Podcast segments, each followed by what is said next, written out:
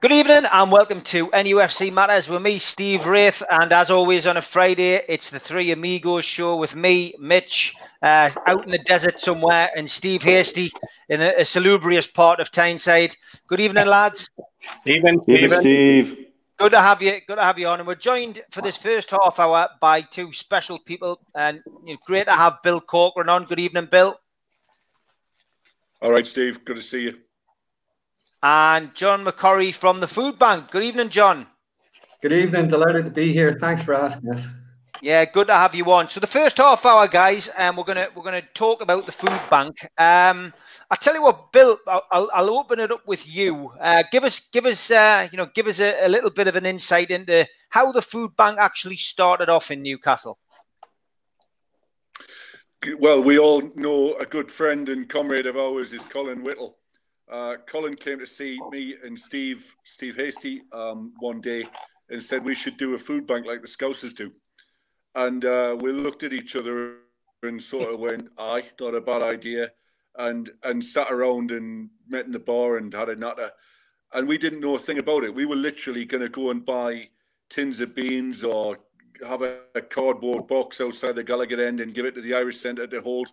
And then we, we didn't know what we'd do fortunately, something that we've done, and, and this is a lesson about fan activism and community involvement. It leads you to places, it introduces you to people and places that you can use in future campaigns.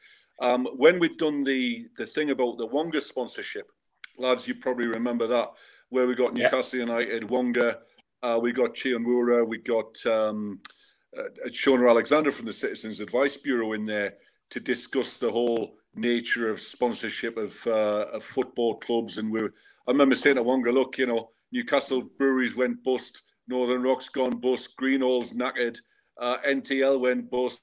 You lot will be next, and they, were, they wouldn't believe me, but look what happened to them. But anyway, that's another one. Um, and Shona Alexander, who is the person in charge of the Citizens Advice Bureau in Newcastle, and a wonderful woman, um, she was there and she was talking about loan sharks and she was talking about the kind of things that went on. And I volunteered at the Citizens Advice Bureau. And I said to her, because I knew, I, even then, I knew that food banks existed and you couldn't just walk up to one and said, Look, I'm hungry, give us some food. Actually, they'd feed you if you did. But, you know, technically, you've got to go and get a, a letter from your doctor or the Department of Work and Pensions or somebody like that. And she said, Right, we've got to introduce you to the West End Food Bank. And that is um, a, a guy called Mike Nixon, who was. Uh, took me six weeks, six months, sorry, to, to understand that the guy was a vicar, and he, he lived in in Tarset in North Northumberland and commuted into Elswick every day, and uh, we were sitting around the three of us with Shona and, and Mike, and and and this this is John McCurry's predecessor, so John knows Mike as well and knows what he's like, and. um we were saying things like, "Oh yeah, look, we'll get you loads of tins of beans," and Mike just silenced us by saying, "Listen, I can get a tin of beans for ten pence uh, I don't want I don't want a tin of beans. I want fifty pence, and I can decide when to buy the tins of beans, who needs them, and, and all the rest of it.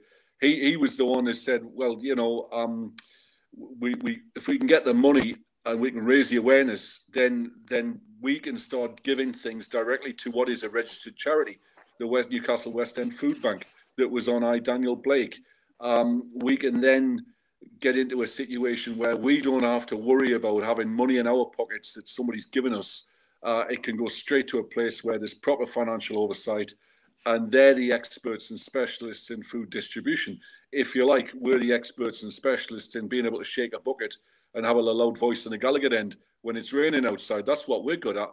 And, and it allowed the West End Food Bank, I think, to be able to do what they're good at, which is distributing food to the 1,500 or so people a week at the minute in, in Newcastle who need it all around the city, not just the West End, because they've taken over responsibility for some of the East End things and and, and they feed people from all around the place. So um, that's how it started. And I have to say, yeah, there was people that got involved. Um, Michael Martin was very active from True Faith.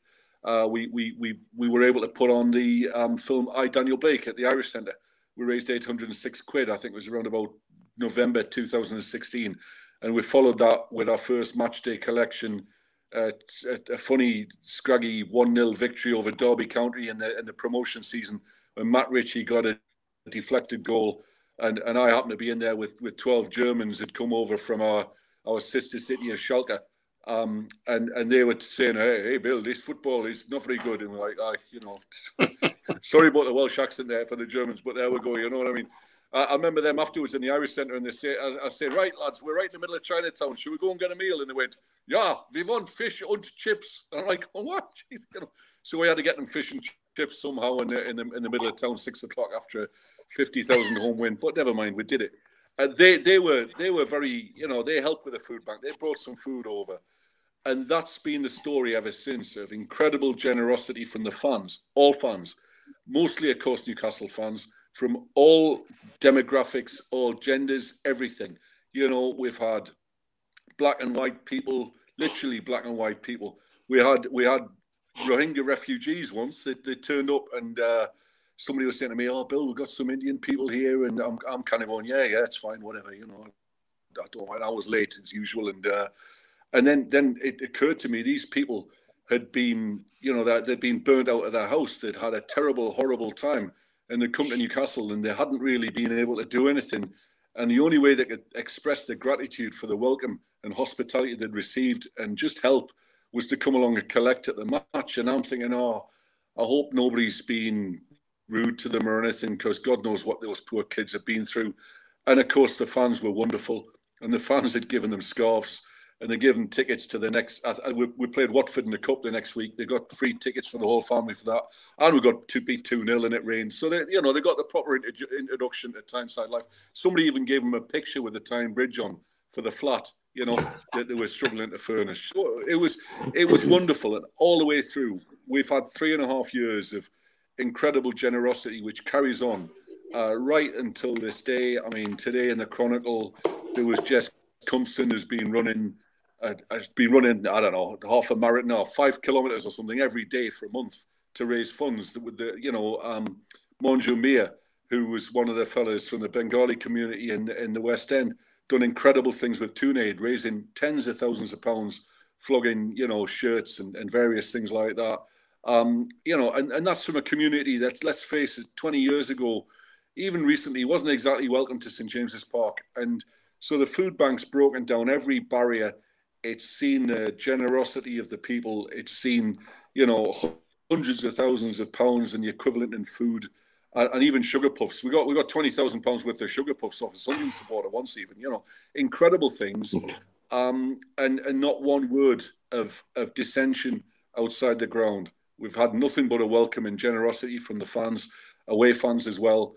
Um, and and I can, you know, when I'm when I'm in the presence of so many Newcastle United supporters I just want to thank you all, lads and lasses, every single one of you, uh, for the kind words, for the generosity, whether it's 10 pence that buys a tin of beans, whether it's a fiver that feeds a family for a week, whether it's more than that, when it's people who have done sponsored runs, the, the, the lads on the, you know, on, on that podcast, those crazy lads from South Shields come in with a trolley push, um, the, the University of Newcastle Union um, runners, you know, um, that, that fella, I forget his name, but bless him, you know, if if if there was ever something like a character of when the boat comes in, who was skint and he was trying to sell his shirt because he was skint, and it was his autographed Newcastle United shirt, his prized possession, and his pals said, "Look, man, no, it's okay. We'll do a GoFundMe and we'll raise you a thousand quid," which they did, and he said, "Nah, I'm not having it. That's got to go to the food bank." I mean, that that is heroic because I bet he could have used every single one of those thousand pounds but he wouldn't have it. He showed extreme dignity, extreme pride, and strength, and and courage, and he deserves everything, you know. Um, and so we've we've had that all the way through the last three and a half years, and we're in the fortunate position. The likes of me, Steve, Colin, when he's around, he's not too well at the minute. All the collectors, some of whom don't even go to the match, you know. Some of them, some of them just turn up, shake a bucket, get the two hours of love, stand in the rain we're in a fortunate position of being able to do that. But John and his colleagues like Gemma and Carol and, and the others, and especially going through the COVID nineteen crisis, where you know they've had to they've had to do more with less. They've had to give more food out to more people with with fewer volunteers than ever before, and they're managing to keep it going in, in the midst of having to social distance and protect themselves. At the start, when we didn't have enough PPE equipment or, or, sanitizer. I mean, we got sanitizer from from Kath McKinnell, the the MP for Newcastle North. She turned up literally in a car with with a boot full of the stuff and, and handed it over. Bless her, she go and got it herself. Um, we've we've we've had PPE equipment from the from the Scousers. The um, the we, we we had another MP who drove the van up from Liverpool where they've been making these things. I, I'll actually laugh my head off at them because um, they said they phoned up on the Wednesday night and said, "Bill, we got a load of PPE equipment that we were going to give to Celtic, but Glasgow Celtic don't want it anymore." And uh, they've apparently they got their own, so we're going to give it to you lot and uh, Leeds and Huddersfield and Man United and Man City, and and we're coming up to you first. So can you meet us? And and uh, and all, of course, you know.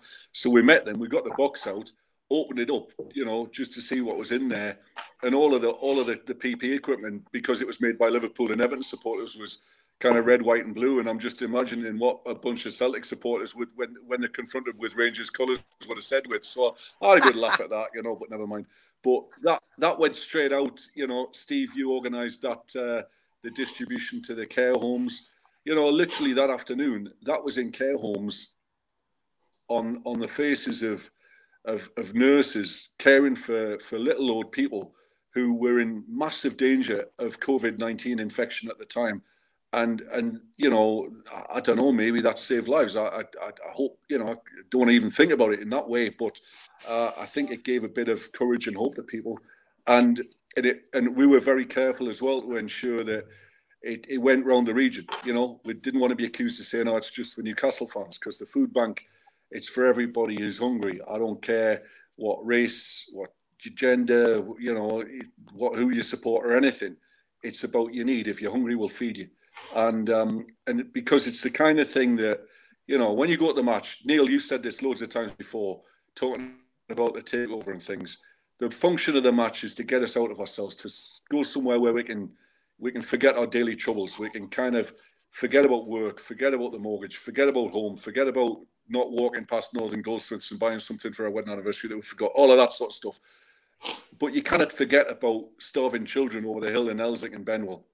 And you, you cannot, you know. And when you see the figures that there's 40% of the of the people involved at the food bank are the between the ages of five and eleven, and you're thinking, I don't care, you know, let's let's not be romantic or political. There's all kinds of reasons why the people are at the food bank, usually because of universal credit and the nightmares that that's brought. But and some people may or may not be culpable for whatever's happened to them. But I guarantee you, an eight-year-old girl isn't, and she deserves a chance. And a nine-year-old boy like young Matty I met when um, Newcastle United phoned up and said they had a thousand Cadbury's cream eggs, and I went down straight to the food bank because I didn't dare take them to work in case our, our secretarial colleagues nicked them all. Um, took them straight to the food bank, and there's young Matty, age nine, with his homemade haircut. You know, um, he took one for himself and two for his two sisters. And I'm looking at him and thinking, you know, mate, I want you to go to school. I want you to have your breakfast. I want you to have a decent pair of shoes on. I want you to learn about engineering or law or medicine, and and never have to think about being hungry. And I want you to, in, in a few years' time, to go to university and have a good job and earn a lot of money and come back and live in Newcastle and, and do well. Um, but you're thinking, my God, he's nine years old, he's hungry, and his family have to use a food bank. You know, that isn't right. So um, the, the reaction of Newcastle United fans, players, management, director, um, you know, everybody has been utterly incredible. And and if Hollywood were making the film, I wouldn't believe. I'd, I'd think it was soft soap in it, but it's been utterly incredible. And I just got to thank everybody who's, who's stopped for a bit of crack, you know, chatted and donated and done all kinds of stuff. It's too many to list. We've had bicycles off people. We've had go karts. We've you know, it's we've we've done art. We've done gigs. We've we've done incredible things. Even in lockdown, we got Biffa from NUFC.com, who's raised 18 grand from doing auctions of, of memorabilia. You know that in itself has replaced the money we would have collected probably at the the home matches on the you know this last season. Although I, I forget what day it is, what year it is, and, and whatever. When the football season's, you, you, don't know where it's coming or going. But anyway, the the season we've just had, um, and we'll work something out for the season to come. And I think we've got some news about face masks and stuff that we can talk about where we're going to try and raise some money from from from those. So sorry to go on, but that was a bit of a that was a bit of I don't know a bit of a spiel, but that's that's how passionate and humble I feel about this uh, this this process. It's been the privilege of my life to be able to help, but I wish we didn't have to do it. And as soon as we're abolished, the better. And we don't have to do this, and we can do other things in the community and uh, and get people involved in other ways. But Fan- Bill, Bill, that's fa- once more, thank, fantastic. You fantastic. everybody who's been involved and helped, donated, and inspired us. Fantastic, that Bill. That's that's absolutely superb, and you've you've got a lot of people who, sure, you've seen the comments there as you were talking. A lot of people saying credit to you. They were filling up. You've really hit an emotional, uh, you know, an emotional area with a lot of people there. So from from our perspective, you know, you know, we think it's a great job, and I've done what I can to help, as have you know Biffa, as you say, and other people. But look, from our perspective, um, you know, let let's come let's let's come to you now, John. Oh, two seconds. We've just lost Bill. Um, he's uh, coming in on the he's coming in on the other stream now. So uh, just give us just bear saying, John, we'll come to you. Uh, Bill mentioned the uh, you know the masks, um, and you know he mentioned you know the donation that's gone on. Let let's come to you. Just tell us a little bit about what's been going on over the pandemic over the last three months. Yeah, well, first of all, it's been my privilege to meet and have the support of these guys and the wider NU, NUFC fan fan base. It's been really brilliant. Um, I, am in post. I've been in Food Bank now about two and a half years, and when I came along, I met the guys and we were talking. I think we were about uh, six months a year into match day collections, and uh, I got to say, um, it it was it's something we're really missing as a group of people now because we all turned up on Saturday, Sunday, whatever the day was, and the fans coming along and asking about what was going on, the different initiatives people made in terms of trolley pushes and so on was amazing. You know, and it was this sense of one city, which I always found, you know, really heartwarming as as the manager of the food bank.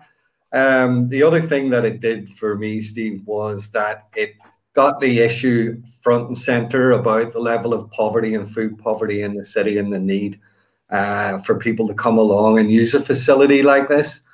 So having the support of the fans and some of the people you mentioned, Bill and Steve here and others, um, we were able to network and really profile the work, and that that helped us quite a bit in the last uh, year to eighteen months because we've we've been in situations where our, our warehouse was sitting and the pallets were empty. We didn't have fish to tuna and stuff to fill the food parcels, and we had to tra- travel down to Horsham and places like that uh, over a weekend, fill up a van and bring it back up to Newcastle. Thankfully, uh, because of the work of the NUFC Fans Food Bank and the wider association, we don't have to do that anymore. Um, and with the onset of COVID, obviously we've changed. We were making um, we were making hundred hot meals a day in addition to the food parcels, and our volunteers were doing this. Uh, we've about hundred volunteers, great people. We couldn't do what we do without them. They pack bags, they make food, they go out and collect food for us. Um, and when COVID came on board, we had to stop making those means because of the social distancing. So that whole social inclusion element of the work that we do, it, it sort of came to a halt. And it was a very important part of our work because it was about mental health, it was about friendship. And one of the things we use as part of the NUFC Fans Food Bank is the dignity of the people that we work with and the people who need to come and use our service. So, um, what, what we have done um, in, in recognition of our, our, our sort of role in the city and responsibility is there was actually an article on ITV News this evening. We have connected with other charities across the city. So we were over, we're, we're now over in Byker, working where we have like a satellite center. We're up uh, and we're in Lemington as well. And we um, are just doing some work with people in Kenton just this last couple of weeks to get like satellite centers for people from those neighborhoods and communities who are struggling to make ends meet so that they don't have to maybe walk because they can't afford a bus fare to a food bank in Benwell. And we're having these outreach centres. And all of that really has been made possible by the work of Steve, Bill, Colin, and others, Monju, and others that have been part of that process. I think fantastic. Go on, go on, John. I think, Steve, too, what they've done is that because they've highlighted the issue, we now have connections and people are aware of what's happening uh, in terms of, you know, people struggling to make ends meet. So I have found that, you know, especially since COVID, first thing is that the, the big supermarkets have been great. They had up until this month been making bulk donations. So that's helped us address the shortfall because people weren't coming to match days. They're all off. So a lot of our donations dropped off. So the big supermarkets stepped in, and that has helped us greatly at this point in time. Also, businesses across the city, some of the local business. Well, you you mentioned the names, but certainly through council and the work that they were doing, and the Food Donation Racecourse Foundation was great, and that gave us several tons of food every week that we were able to take the food parcels that we distribute from our centres. And then we're working also with the family hubs right across the city in east, central, and, and west in terms of people who are working with families that um, really are, are destitute almost, perhaps sometimes. There's lots of children in the families. And we were working with um, British Gas come on board and we're doing deliveries to those families through the family hubs.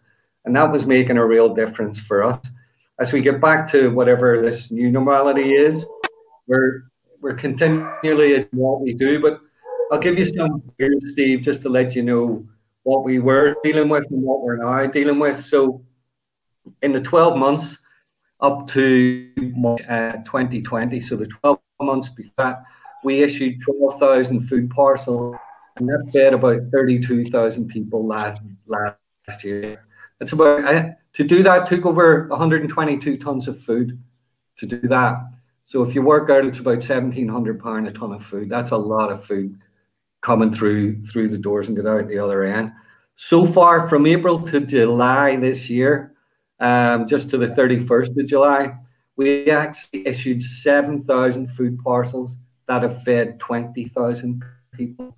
So in those, wow. what is it, four, four months, so, um, and out of those, as Bill mentioned, uh, eight and a half thousand of those people fed because we track we track the numbers uh, to to make sure we're getting to the people that need this most. And eight and a half thousand of those people fed from those food parcels were children living in families in poverty. So, and so far this year, we've uh, already went through six, 76 tons of food since um, since the start of April. So that's a 200% increase. That's what COVID has meant to us, uh, 200% increase. Now, that can probably be explained because we now have a wider footprint across the city, and that might explain some of it. But really, that was to make sure that we were a food bank for the whole of the city, um, which was always an aspiration. And that aspiration came from working with the NUFC Fans Food Bank it's an amazing an amazing you know organization. It's amazing work you do. It's tragic that we have to do this but um, a lot of questions obviously coming in. You know a lot of people just asking you know where can they donate john? So i mean let's let, us let us get the important stuff out there. Where can people donate first of all? Well if any anybody wants to donate if they want to go on to our website which is newcastle west end foodbank.org.uk and if they go to the donate where they will find a number of ways they can either make a one-off donation online. There's information about our, our bank or there's tax. So people can donate to the food bank via that. And all of the funds that go in there are specifically used to deliver the food parcels, get the food in through the door and meet the demand. I suppose the challenge for us, Steve, is a lot of people are in this position we don't know what's going to happen if people furlough comes to an end, really. I mean, um, and that's we're trying to plan for that. So the trustees and, and, and the staff team and with the support of guys, we actually have a plan and that hopefully we can access sufficient food in the coming months up to Christmas through working with the likes of Morris and those in the big stores so that we can actually meet the level of demand that we think could be coming our way. What about the masks? A lot of people asking about the masks. I know Steve Hasty's been quite prevalent with them. Where, where, where can people buy the masks? Well, I'll tell that one if you want, John. Seeing that, seeing that I've, I've I've kept you out the loop most of this like this week on that. Um, there's a website being set up, um, which should go live uh, at the beginning of the week um, where you can actually order. We're taking pre-orders now. The webs, the masks. What we've done is we've produced something like this. So it's basically a standard mask, as you've seen, with a with the logo on one side, um, black and white, obviously. Um, different sizes. One of them has the metal clip in it. Uh, we've got children's sizes. We've got uh, standard ones. So there's four different types. Um, it'll be on the on the website. Um, we'll put the link up on um, NUFC Fans Food Bank on Twitter um, over the weekend, so people can place their orders. Um, Ten pounds of which uh, uh, donation, um, so substantial as much as we could. Uh, bearing in mind that we had the manufacturing costs, etc., delivery, trying to get them done. So there's a donation uh, that will go um, directly uh, into the account and help with the food bank. It's advertising the food bank as much as anything. It's got the uh, it's got the logo on that was designed for us by one of the guys, uh, which just basically says uh, NUFC fans food bank and supporting it. So that you know you can see the logo there. Um, and I'm hoping that they take off. We, we, we, haven't produced that many because it's a it's a trial run. So there's a there's a couple of thousand uh, of different sizes, um, and uh, hopefully it, it, it, it's a success, and we, we clear them all by the end of the uh, by the time we come back on next week, Steve. I'm sure you will. There'll be a massive demand for them. You know, face masks is something we're going to have to get used to. Sadly, uh, no, no, no end to the pandemic anytime soon. And if you can, you know, help, you know, raise money for the food bank, it's a, it's a great cause. So, John, uh, anything else you'd like to say? I mean, you know, we, have obviously seen a lot, a lot of people asking about the Reubens, of course. Uh, you know, who own the race course. They've made donations. I think you just probably want to give a thank you to them, but also a thank you to the other people who've been massively helpful throughout this pandemic. Yeah, absolutely. I mean, first of all, small small online donations are our bread and butter, and I would like to say thank you to all the NUFC fans right across the world that have made donations. We've got donations in from America, Australia. You know, it's just really heartwarming when that happens. And uh, some of our local National Health Service people too. I mean, we're getting donations from doctors and nurses and so on. And because you see it coming up, and I I look and try and acknowledge every donation comes in online for us. It's it's been amazing and and really, um, you know, it, it's just been incredible to see happen. I'd like to say though to some of the um, businesses, the lo- local business community have come in and have supported us. Some of the ones who had to close down, the like of the big shops in town, from Phoenix, TK Maxx, M&S, Costa, all of those made donations of their ambient good before they closed down, and that was very helpful because that went back out food parcels. But I'd like to say the, to the LGA Foundation, which is part of the Reece Group, it's been great. We've had the Gainford Group there in terms of uh, Imran's help, um, been fantastic. We've had the Watches of Switzerland um, who supported us as well. The, these have been companies that have been watching very closely what we've done, and I think are avid fans of NUFC. We've had the support through um, the Race Course Foundation, which is the Reubens Foundation, which has again been fantastic. So all of these foundations have really stepped it up uh, and been there to support um, the food bank. And I can't thank them enough and hope they'll continue to keep a watching eye on us um, as we go forward. And thank you guys. Thanks to the fans. Brilliant. Brilliant. John and Bill, I know Bill's had a few technical issues. Big thanks to both of you. We wanted to give this first half an hour of the show over to the food bank because of the terrific work you do and just try to give you as much support as we could, John. But best of luck with I'm sure we'll continue to mention it on the show. Thanks for everything you're doing, mate, and stay safe, John. Thanks for having us on and thanks for all your support. See you all again soon, hopefully. Take care. Bye. Take care, John. Bye bye. Fantastic. Great Bye. to see you. Well done. And I'm sure everybody will agree. The comments that have been coming in have been absolutely fantastic. A lot of support, uh, a lot of support there for, for John and the guys at the food bank. And uh, yeah, you know, it, it's it's it's it's hard. It's hard that we're actually in this, you know, state, you know, a state of affairs where we have to rely on it. And of course, this came a long time before before COVID. Now, an hour and a half left. Yes, we will talk about football. I know a lot of people, you know, asking, can we talk about football? We've done nothing but talk about football and the takeover for the last 17 weeks. Can I first ask you to like the video, give it, uh, hit the thumb up, uh, share it, please, guys, on all your social media if you can. Um, and you know, just just you know, comment, get your questions in. I've seen a lot of them. Um, a lot of them have been quite the same. We'll always have guests on as well. We've got a few guests lined up for tonight. Some will get on straight away. Others will will will be waiting. One person who supported us from the very start is Spenny Mag. Uh, so we're going to bring him into the equation.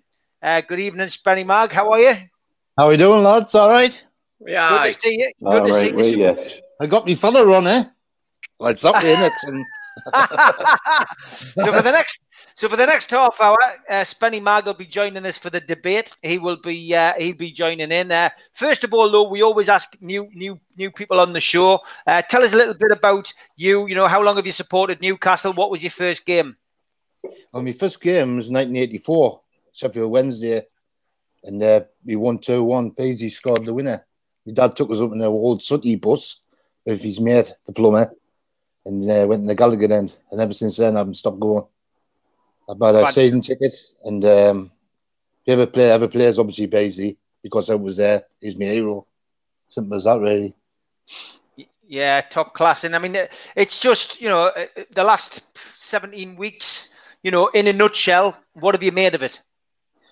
it's up and down all the time. Some days you say something and thinking, "Oh, great, it's going to happen," then something else comes out, like a letter or something like that.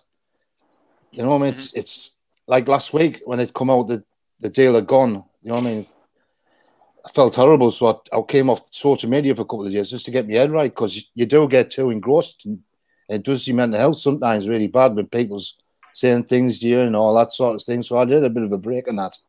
And mm-hmm. Steve will tell you that I had a bit of a message with him and Mitch, and that's sorted us out a bit. Good stuff, mate. Good stuff. Well, welcome to the show. You're on for the next half hour, mate. So feel feel free to chip in if there's anything you want to say. Look, the big question that everybody's asking at the moment is, of course, you know, many of you might have watched it on YouTube. Uh, the Newcastle United Supporters Trust uh, held uh, another like forum. This time it was for NUS team members only, but it was broadcast on YouTube via uh, the MP's channel Chi Onwurah. Uh, so yeah, I, I took part in it. I had I had a bit to say. I know Steve Hasty was involved in it as well. Bill Corcoran was was on the line as well. Uh, I got a chance to say what I had to say. Um, but Amanda Staveley had a statement read out um, by George Caulkin at the very start of the show. So Mitch, I'll come to you first. Um, what did you feel about the statement? What, what, what, you know, what was your take on what Amanda said? For me, our take the statement is just to thank you very much, Mhm. and and thank you very much for what you're currently doing and keep doing it. That's what I take out of that, and I don't think you can you can read too much into it because we've spent 17 weeks analysing every last dot and comma of everything that everybody said, and it's natural that we're all going to do that. Um, and I think we're all going to. It, it's very easy to make it a negative statement because it isn't saying yes, we're going ahead with the takeover and everything's everything's cool. Um, but I, I would like to think it's the kind of statement you want to put out that doesn't really tell you much. And I would read into it that because they're not telling me much, there's obviously stuff afoot. And so um, we know what our role is right now, and our role as fan base is to keep the pressure on in every absolutely every single way we can. The the, the petition that's now rolling ever closer to the magic hundred thousand mark, and if you haven't signed it, please, it's easy. It takes two seconds to do. That's what I love about it. It's a piece of cake. Two clicks and you're done. Um, and, and and that's what we need to do for because that's what they want me to do. It's absolutely as straightforward as that. You know, that's how I take it. And and, and, and I would urge everybody not to read too much into anything that comes out officially over the next couple of weeks. Yeah, it's going to be a long, drawn out scenario, I think. Uh, Steve, your take on Amanda's statement? Um, very, very similar to Mitch's. Actually, it was a, it was a thank you for some hard work that's been done by various fan groups, uh, led by the trust this week. Um, it was, it was her way of saying, you know, we we acknowledge all the all the effort, the heartache, everything that you have gone through over the last 17 weeks, and what you've done this week since the announcement came out last Thursday. So I think, if nothing, it's a shot in the arm for for fans who have really, really sort of um, come up to the plate, to to kind of phrase, um, and shown that with a united front, um, we can get angry uh, equally as angry uh, together because that's the way we've been. I mean, you know, we're all angry and now we're collectively all angry uh, and we're doing it and we're channeling it in the right way. Um, with the letters to the MPs, uh, which was set up by by the trust, which is fantastic as well because you just click onto it and 30 seconds later the, the letter's gone to your MP. And I think there's virtually every MP in the country, at least 400 of them anyway, seem to have, uh, because fans are everywhere, uh, seem to have, have, have had emails uh, sent to them, letters sent to them by this system. We'll start. I noticed I'm, i got a reply back today from Nick Brown. I live in NE6, um, so I got I got a reply back, um, and I'm I'm hearing lads and lasses all over all over the country who are getting replies. There's been you know acknowledgements from from people within within the uh, within the cabinet. Uh, Rishi Sunak replied um, and said that he, he wanted to do something, um, or he advised, you know, he gave it gave encouragement to, to fans living in Yorkshire in his constituency. So I think it's all positive, Steve. I think it's all positive. Spenny Mag, same question to you. Amanda's statement. It was short but sweet that George read out. Um, you know, uh, you know, what was your take on it? I thought it was like a legal statement sort of thing, as though she's going to go into a court case. That's what I've come across. She never gave anything away. She was the, the the bid's not on the table, on off the table sort of thing. Like it's are we going back to Premiership or not?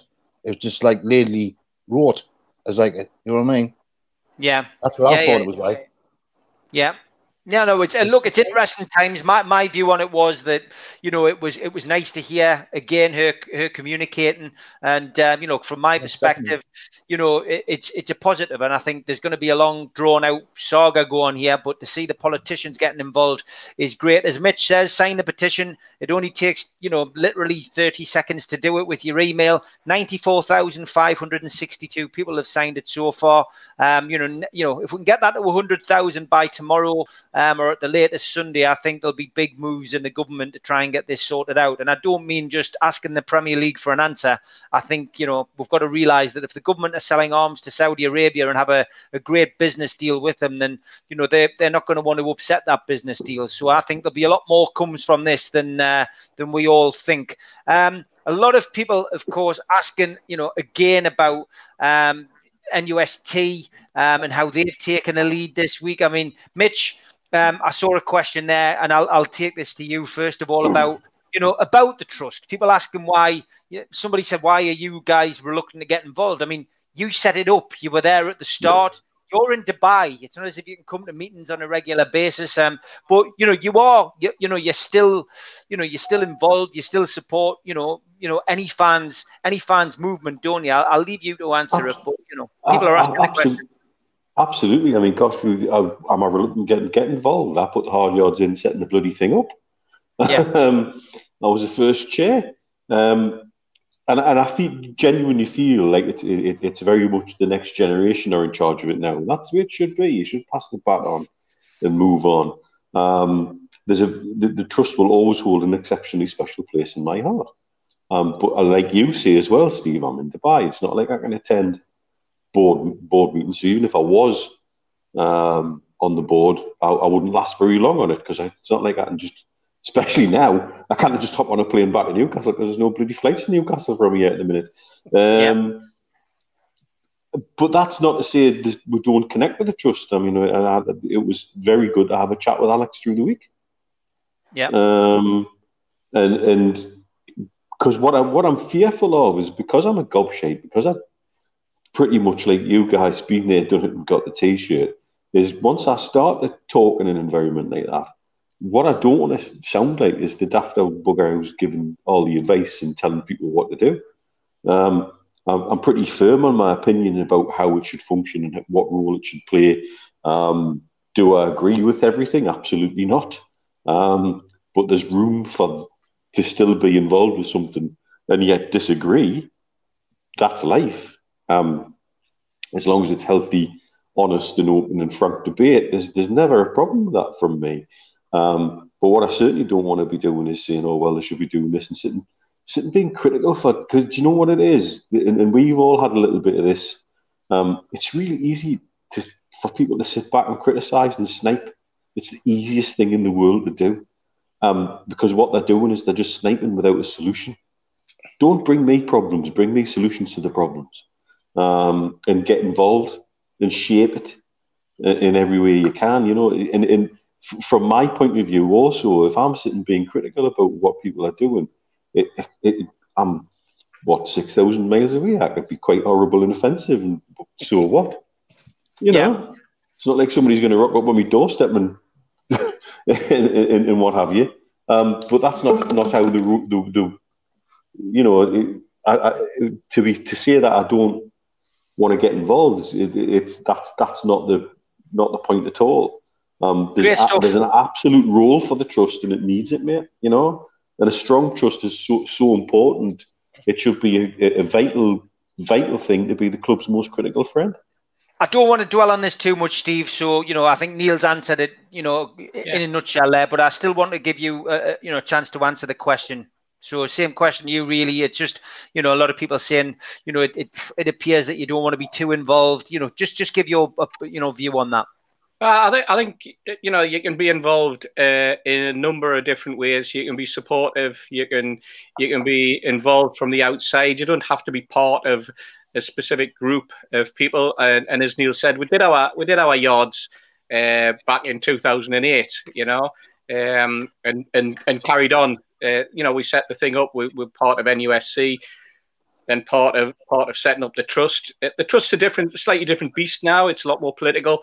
Um, it's it's obviously a lot more aligned to the FSA uh, than it was, which is a different beast than it was when we were giving talks in in, in London uh, in 2010 during the World Cup to members of the FSA.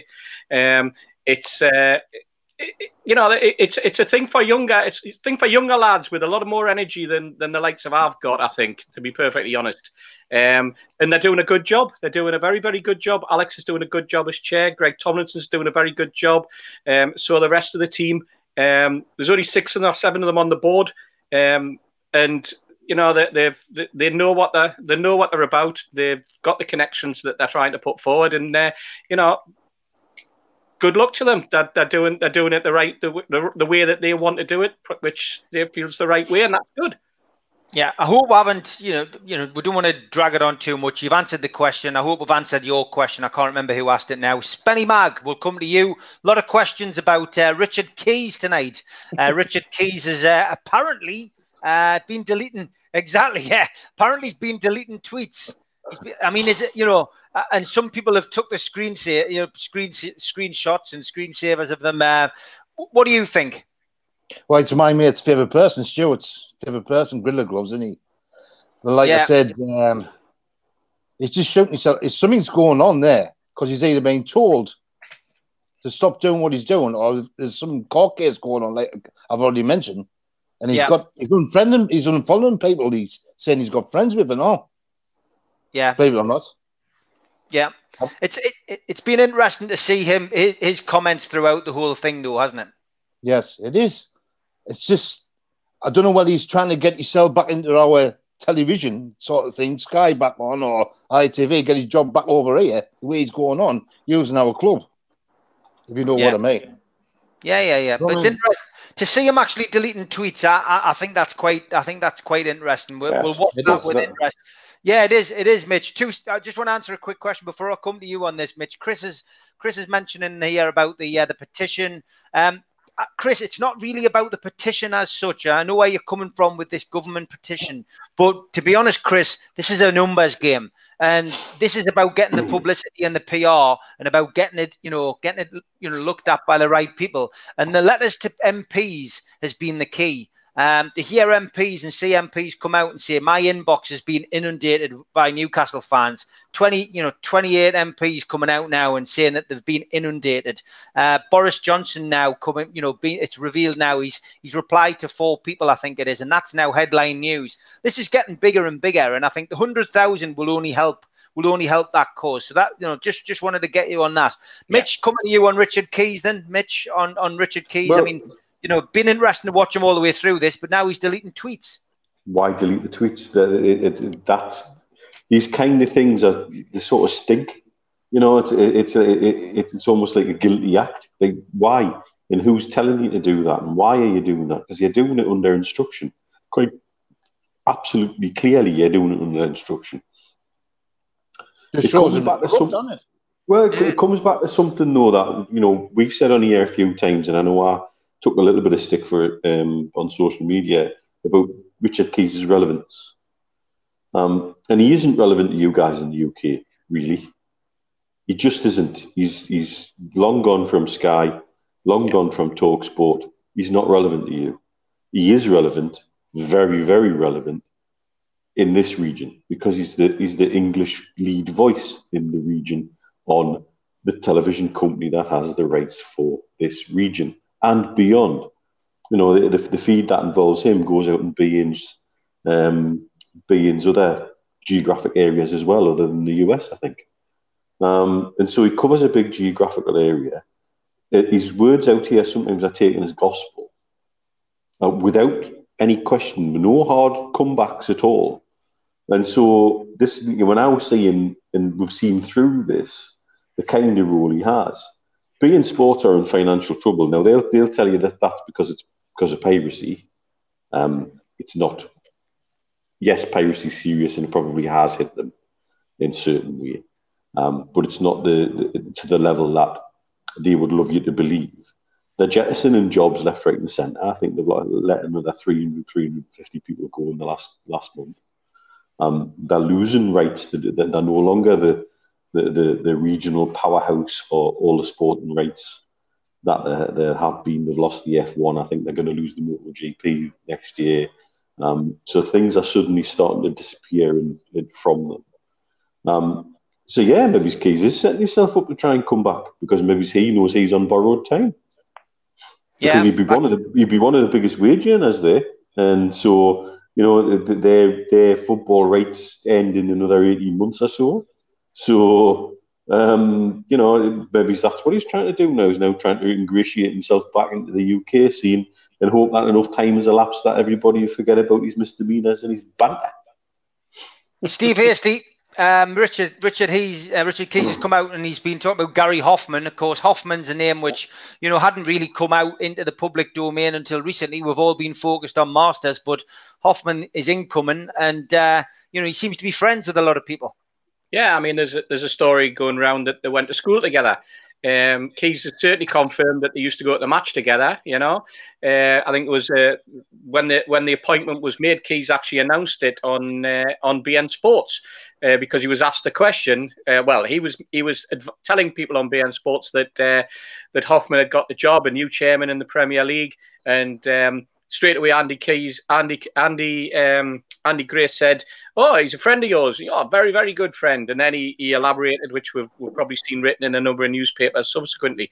Um, getting back to Hoffman, I mean Hoffman was uh, working for Barclaycard, you know, which is a branch of Barclays. He, he he rose up the ranks there. He'd been a he'd been in Barclays and moved up the ranks of Barclaycard. Um, he then went. He, he was he was given the job post the collapse of Northern Rock, uh, and he took on an executive role there. Uh, the role he had was when you know when they split the bad bank and the good bank up, and I think there's a lot of people out there think that that well the bad bank was actually the good bank. Uh, but we'll not go into the history of, of, of what's a good and what's a bad bank. But he was certainly involved in the in the separation and the the build up of the of the portfolio, if you like, to make it available to uh, to Virgin Money uh, which it was then subsequently sold to. And then I think he went to work for uh, a, building society um, and obviously suddenly headhunted um, by the Premier League to take on the executive role in June. Now, it just so happens that, you know, when we hear um, from uh, Amanda on our interview with George Caulkin in The Athletic a couple of weeks, uh, well, last weekend, um, that everything seemed to be sweetness and light on the takeover in terms of what they'd been advised by the Premier League. um, to carry on with their with their with their deal and you know keep talking and, and keep sending the documentation and signing up and the, the rights and you know everything seemed to be fine. And then it all ended in the, in in June, at the same time as Hoffman took up the job. At the same time as Hoffman, who was the best friend of Richard Keys, who had already been shouting his mouth off about piracy, and who actually stated on beIN Sports that now that this man's in charge, the Premier League should get a hold of the piracy aspect. And no wonder where conspiracy theories start. Sometimes these conspiracy theories aren't conspiracy theories at all; they're fact, and um, and and it reading between the lines rather than conspiring to create a, a situation. So that's Gary Hoffman in a nutshell. He's Yeah, good in fair like play. He's good Yeah, in he like, is. isn't he?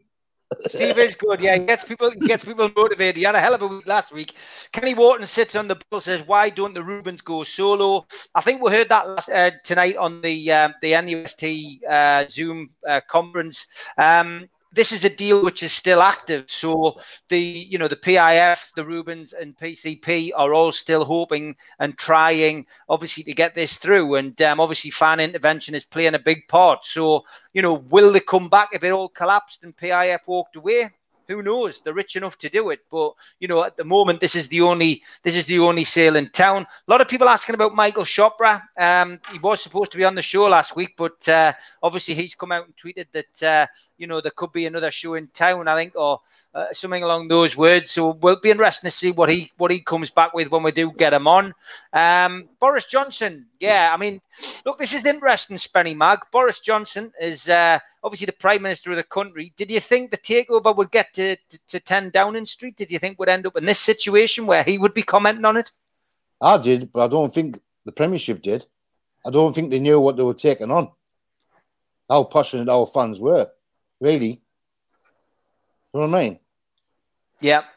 Has it, has it surprised has it surprised you how well people have linked up? I mean, you know, there's been a lot of negativity, you know, for years among supporters groups, but has I- it surprised you how easily everyone's connected over the last few weeks over this? I think it's been brilliant. Like how they've all, how we've all joined together just for one cause. You know what I mean? We now Yeah. Newcastle United. When we had Ashley, some liked them, some didn't, and we like these players. We didn't like it. All it was was arguments. Not now. Everybody's backing each other up, which Yeah. I think it's good for the club and for the owners. The hopefully the owners coming in.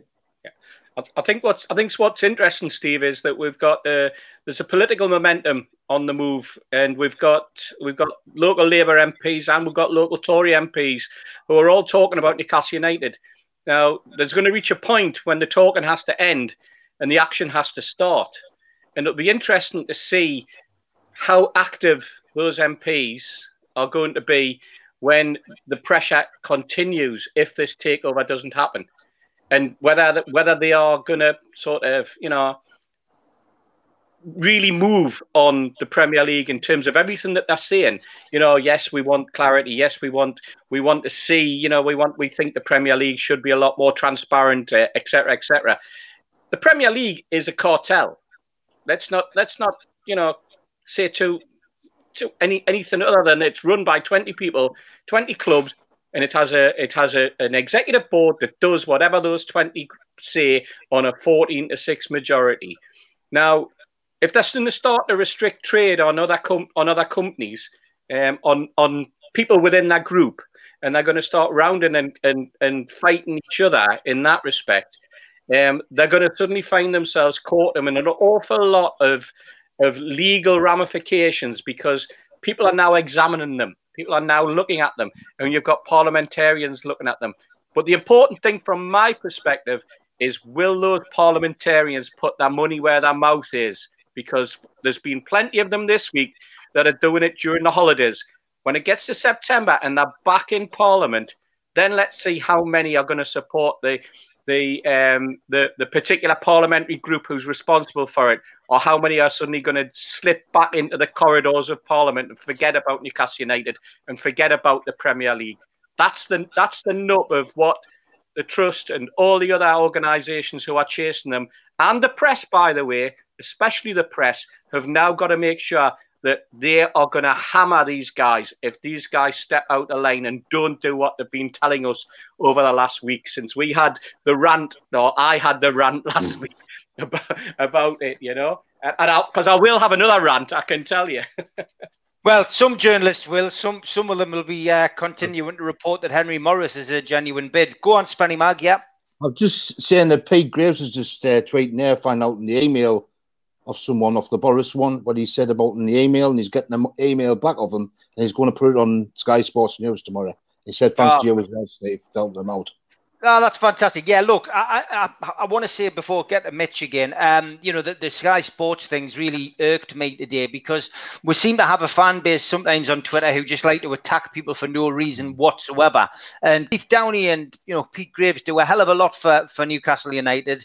Uh, you know, Pete's been a, a Newcastle fan, you know, all his life and you know they are tied by contract but they do their best. And for people to slag them off and say that it's it's you know biased and you know that, it's a london agenda and this that and the other you couldn't get further from the truth. And that you know I, I, tell you now it does actually hurt pete graves when people go on like that. You know what i mean? I've had a few wind-ups with pete on twitter but you know they do their best. And i picked the phone up to keith Downie when he you know you know at the start of the week and said you know, there's going to be this, there's going to be that, there's going to be a petition, there's going to be letters to MPs. Are you interested in helping get it out there? And he said, yes, I'll sort it out. And he did. He did it straight away. So look, you know, people saying that my stuff's been edited, it was a 10 minute interview. They can't give 10 minutes of, you know, an hour's coverage to Steve Wraith. So what they do is they split it up through the day.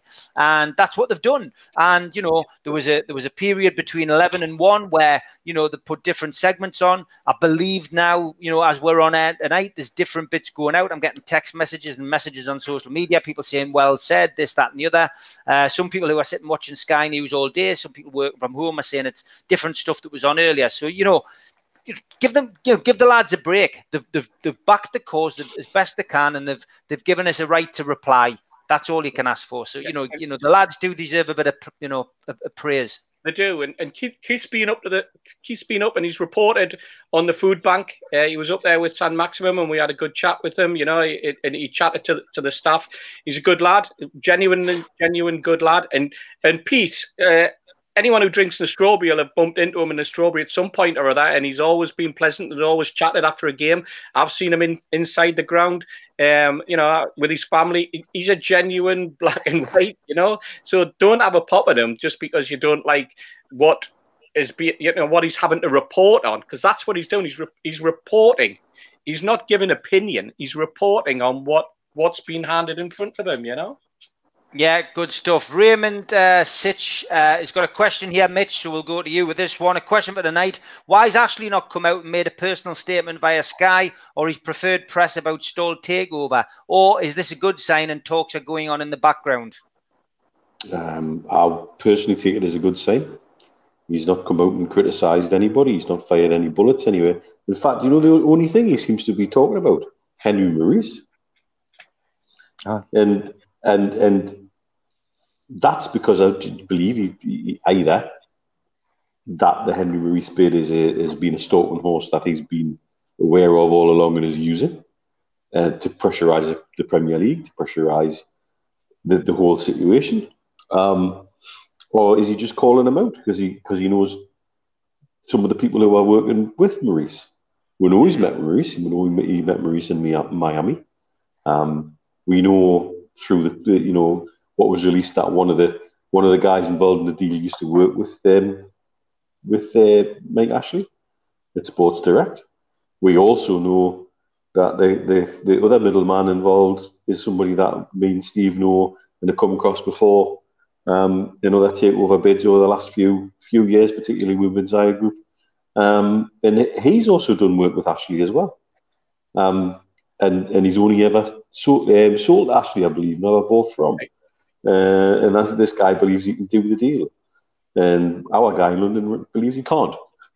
Um, Interesting. And, and, and that we um, are aware, certainly, that he doesn't have the money mm-hmm. to buy the club. And if he, if he does scrape the money together to buy it, he won't have anything to invest. Because, again, let's put some figures on there. 350 is the quoted price they're allegedly buying it for, so 50 million more than PCP stroke PIF Reubens are buying it for. Um, and you then need probably to take that up to 700 million to invest and grow the club. Minimum. Minimum. And that this is, these are figures we've been spouting out openly long before we started doing these shows. We've been talking about it. Go through my tweets. I don't delete tweets. Um, I'm sure I've got one out there about seven, the magic 700 million mark, that's how much cash you need to buy and develop Newcastle United to get we're challenging for Europe, not just Champions League, just just Europa League. Um, and so it, it, it's it, that's the only person that he seems to be talking about. He's not talking yep. about us. Now, where we are aware behind the scenes of other things that may, may be going on, and certainly I take silence on Again, there's no tire kick that's chucked at Amanda Staveley. That would be an easy one for him to do. He's done it before. Yep. Um, he's not been critical of Reubens. He's not been critical of PIF. And the, the underlying message seems to be he wants this deal to happen. He's mm-hmm. committed to this deal. And so um, take his silence and seeming inaction at the moment is a good thing, I would say. Yeah, me too. Uh, half past eight, so it's nearly time to say goodbye to Spenny Mag and bring in uh, our next guest. Uh, Spenny Mag, um, I did see Ferry Hill Mags ask us uh, for tea party. Now that's something we did very early, early on when we started doing these shows. So it's uh, name three people who you would take on on a tea party or a night a night out. Is there any any any there can be anybody that can be alive or dead they can be famous they can be not so famous. Who would you take out on a spenny night out? Uh robert de niro. Yeah steve hastings and uh the Jolly Dentons. Oh well, that's brilliant. eh? Robert De Niro. Robert De Niro. He's just I'm doing not that. taking Stewie mind. He won't Ah. pay for his drinks. I think it's, a, it's an absolute classic. Spenny, listen, been an Brilliant. absolute pleasure to have you on, and uh, we'll definitely get great. you back on, mate. Thanks, It's thanks great for what coming you- on, mate. It's great what you're doing, by the way, Steve. Thanks very much. Oh, thanks, mate. Listen, good, good to see you. Keep in touch. Thanks, mate. Bye bye. Great to have. Spenny Mag on. Great to have fans on, and um, yeah, we, you know, hopefully have uh, Sav Mondo joining us very shortly. Uh, she usually joins us for the uh, for the last hour. Uh, yes, in fact, here she comes. Um, just added to the stream. Good evening, Sav. Hello. You all Hi. Yeah, I'm all right. Are you? Yes, very good. Uh, and we're also going to be joined by Nathan for the next half hour. Nathan was on the uh, fans forum uh, a little bit earlier on. Good evening, Nathan. Hi guys, hi Sav, you all right? Yeah, I'm all right. You? Hi, Nathan. Yep, good to have you on. So, as always, plenty, plenty to talk about. Um, let's let's go with this one. How come we um, never have a transfer budget season after season, constantly outspent by rivals and even smaller clubs? Uh, Sav, I'm going to come to you about transfers and that because we're getting waylaid in, in you know takeover business again. Um, but obviously the dates are out now for for essentially the you know the players to come back into training. It's going to be on the 15th of August. Um, you know. We're not really seeing a great deal about players coming in. Is that concerning for you? It is a little bit because you're seeing like the other clubs. There's news coming up with them, and there's literally nothing with us. Like I said earlier, I noticed um, Matty Longstaff and Lazaro. They've re- they've removed the NUFC off their bios everywhere, so they're not com- coming back, obviously. So where does that sort of leave us? There's just no news anywhere. Yeah, it is a bit disappointing. I mean, I was speaking to a couple of the press lads today, and uh, no news at all. But it looks like loan loan incomings only, which which would be a, bit of a disappointment. Nathan, good evening, mate. You you were obviously on the fans forum tonight as part of the uh, the NUST fans forum. I know you wanted to come on specifically uh, and make a couple of points, but first of all, how did you think that went before you come on to what you want to bring up tonight? Um, yeah, I think it was really interesting to to hear like what everyone's thoughts are on it. Um, it just shows like the power of our fan base really coming together like that on a, especially you know like half past five on a Friday evening. It's not what not what a lot of people want to be doing, is it? But it just shows how passionate everyone is, uh, you know, about about this takeover and about our club.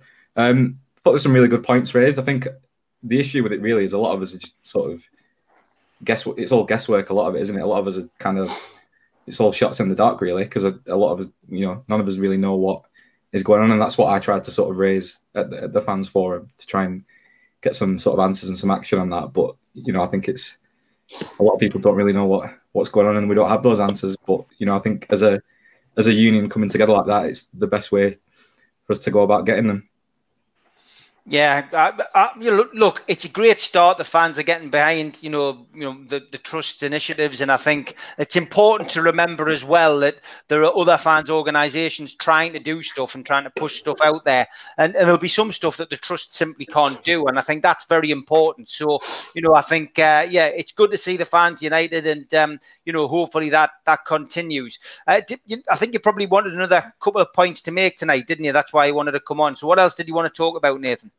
Yeah, I think I, I, was the first one on asking questions. I don't know if anyone, I think on the webcam on at the time, so you want to recognize yeah. But um, yeah, like I asked, the, what I asked was, because um, obviously we've, we've heard about the consortium being, you know, like committed to the deal, but and once we've had sort of contact from Amanda to um, the likes of yourselves and the likes of and George and, and the and the union and the, and the supporters trust, we need to kind of know what the words committed to the deal means, really. Are, are, they committed to the deal in the sense that they're actively working on it still, as in like perhaps restructuring the deal or you know to make it more favourable to pass the test, or are they committed to the deal in the sense that you know like in an ideal world they'd like to take over the club, but unless sort of our action as fans leads to some kind of radical change, and that's as far as they're going to go with it. Obviously, we, we don't know the answer, but the, the reason for me joining the trust and the reason for me sort of standing up and speaking today and at the uh, at the town hall was hopefully to push the trust to to ask those questions of the consortium because they have, they no doubt have those links which they've talked openly about. Um, you know, understandably, we're probably not going to be privy to the ins and outs of whatever the consortium are doing because it's probably part of their grand strategy if they're doing anything at all. But I feel like we've been in the dark for so long now. It you know it'd do us all the world a good, wouldn't it, to hear what hear if they're actively doing anything on it, or just you know, sort of sitting yeah, yeah. for us to do to do something for them. Mitch, what do you think about that? Then give us your give us your opinion after you've uh, had had another sup of the Amstel. Um, uh, what, what, What's what's your view on that? Do you you know do you think that's something that will happen? I mean, or, are we just going to get these little sound bites that we've had from Amanda? Because obviously they've, they've walked away. We know they've walked away. A lot of people saying have they walked away? I saw that tonight on the forum. Mm. Have have PIF walked away? Yes, they've walked away. Um, was that purely to to do this because you know the, the, they're all signed NDAs now they can come out and openly say what the issue is, and then fan pressure hopefully leads to uh, you know the Premier League redressing this and, and, and maybe changing their mind. And, and, and, this is why when I get asked by people, um, you know, is it back on? When's everything going to happen? Yeah. Don't, don't, look at a timeline. I think this is a long game. Mm-hmm. Um, because the situation they've been put in is ridic- ridiculous and unacceptable. Yeah. Really. Um, shows the cartel like behaviour of the Premier League. Um, certainly we, we us three have chatted privately about this, about legal ways that people could go about getting this. And you're talking about something as big as Bosman, almost. Yeah. Something that could impact the game in a way that um, could change the face of the game again during, an during the time where there's immense financial pressure on the game. League One and League Two have voted for wage caps next season. And we're talking about transfers and transfer windows at a time when clubs are voting in favour of wage caps. Do you think there's going to be much transfer activity during this, this transfer window? Because I think it's going to be a very unusual transfer window, very unusual time for football. And uh, it's not a Grand Seiko, it's an Amiga, by the way. Um, um, um, and uh, it, it's a very strange time for the game altogether. And yeah. so we have this then have this other strata of a takeover that was placed into a bizarre Mexican standoff and allowed to allowed by the Premier League to do this. Um, and so um, yes, now now the quote unquote have walked away, they can actually start to, to talk because one of the only places it seemed that no leaks to press or anywhere that was coming from was from the buyer side. Yeah. Well, that people seem to be free to chat. And so now things can be, come out a little bit more in the open. they can actually bring us into play. Mm-hmm. And we, the as a fan base, we could be the trump card. We could be the we could be the, the, the key decision that will, you know, or the, the key element to bring pressure to take a, take a decision in a different way or to actually make a decision. And I think this is really important. Yeah, Steve, same to you. Just about Nathan's uh, question there is, I mean, getting a lot of comments as well. A lot of people do see this as a power play, you know, very clever tactics by the consortium. It could be. It could well be. I mean, I, I agree in, in the very fact that everything and I think it played out today in, a, in an article, I or yesterday or today, with, with with a press man who wrote an article in the in his newspaper, and then announced that well he didn't want to talk about it on Twitter after putting it on Twitter, and then when you when you actually extrapolated and looked at it, you thought, well, you're not actually saying anything, but you're speculating, and you're doing the very, very we are we are accusing people on on on Twitter of doing. You know, we're, we're probably going back to the old nobody knows what's going on, and I'm convinced that the that the that the sellers weren't would were so playing it by the book that they wouldn't have dared leak anything in in the manner that's being implied by certain people in the press at the moment. Um, but I saw an article what mid midweek in a fanzine where it was actually it actually stated names of people in the Premier League who had been briefing the press. And so that means that somebody in the press told somebody that this particular individual was briefing them. Yeah. And yet you'll get the press guys who tell you, I can't talk about my source. Well, they can if they want. And they can if yeah. they trust people to do it, to keep it quiet. Um, and, and, and, it's the name we expected as well, Steve, is, isn't it? Yes, yes, exactly, exactly, Neil. Um, where, where, where we're going with it, I, I, I honestly, and I, I, feel for I feel for lads like Nathan because that that, that, that desperate uh, desperate to know, Sav's desperate to know um, what where we actually stand on this, you know. And I think that people don't realise that the fans are intelligent the fans are articulate. The fans are are out there far far more articulate than, than Neil and myself. We just happen to be, you know, being given an opportunity to talk. But there's plenty people out there who can can, you know. I was going to say that could sell sand to Arabs, but you know, I want to sell a football club to an Arab. You know, that's what we're looking for, quite frankly. Um, and you know, we don't, as football fans, we don't get the benefit of doubt. We, we never have as football fans. We've never got had the benefit of the doubt. We're always criticised. We got criticised in the 80s. We got criticised for football hooligans in the 70s. We got people got locked up in the 80s. We got fenced in in the 80s, and so it's carried on. And there's this perception about football fans. And that's why I go back to what I said originally about the politicians, because you know the money they've got to put their money where their mouth is, and they've got to support and start backing football fans. Sav, same to you, really. Um, your take on on Nathan's, you know, point there the night. I mean, it's, you know, I just, you know, I, I believe it's just been a, a, very clever move by the consortium. Whether it works, who knows? But what, what's your view on on what's happened? Well, yeah, I mean, it is that, you know, have they done it as a sort of a move to try and move it forward? Because it wasn't going anywhere?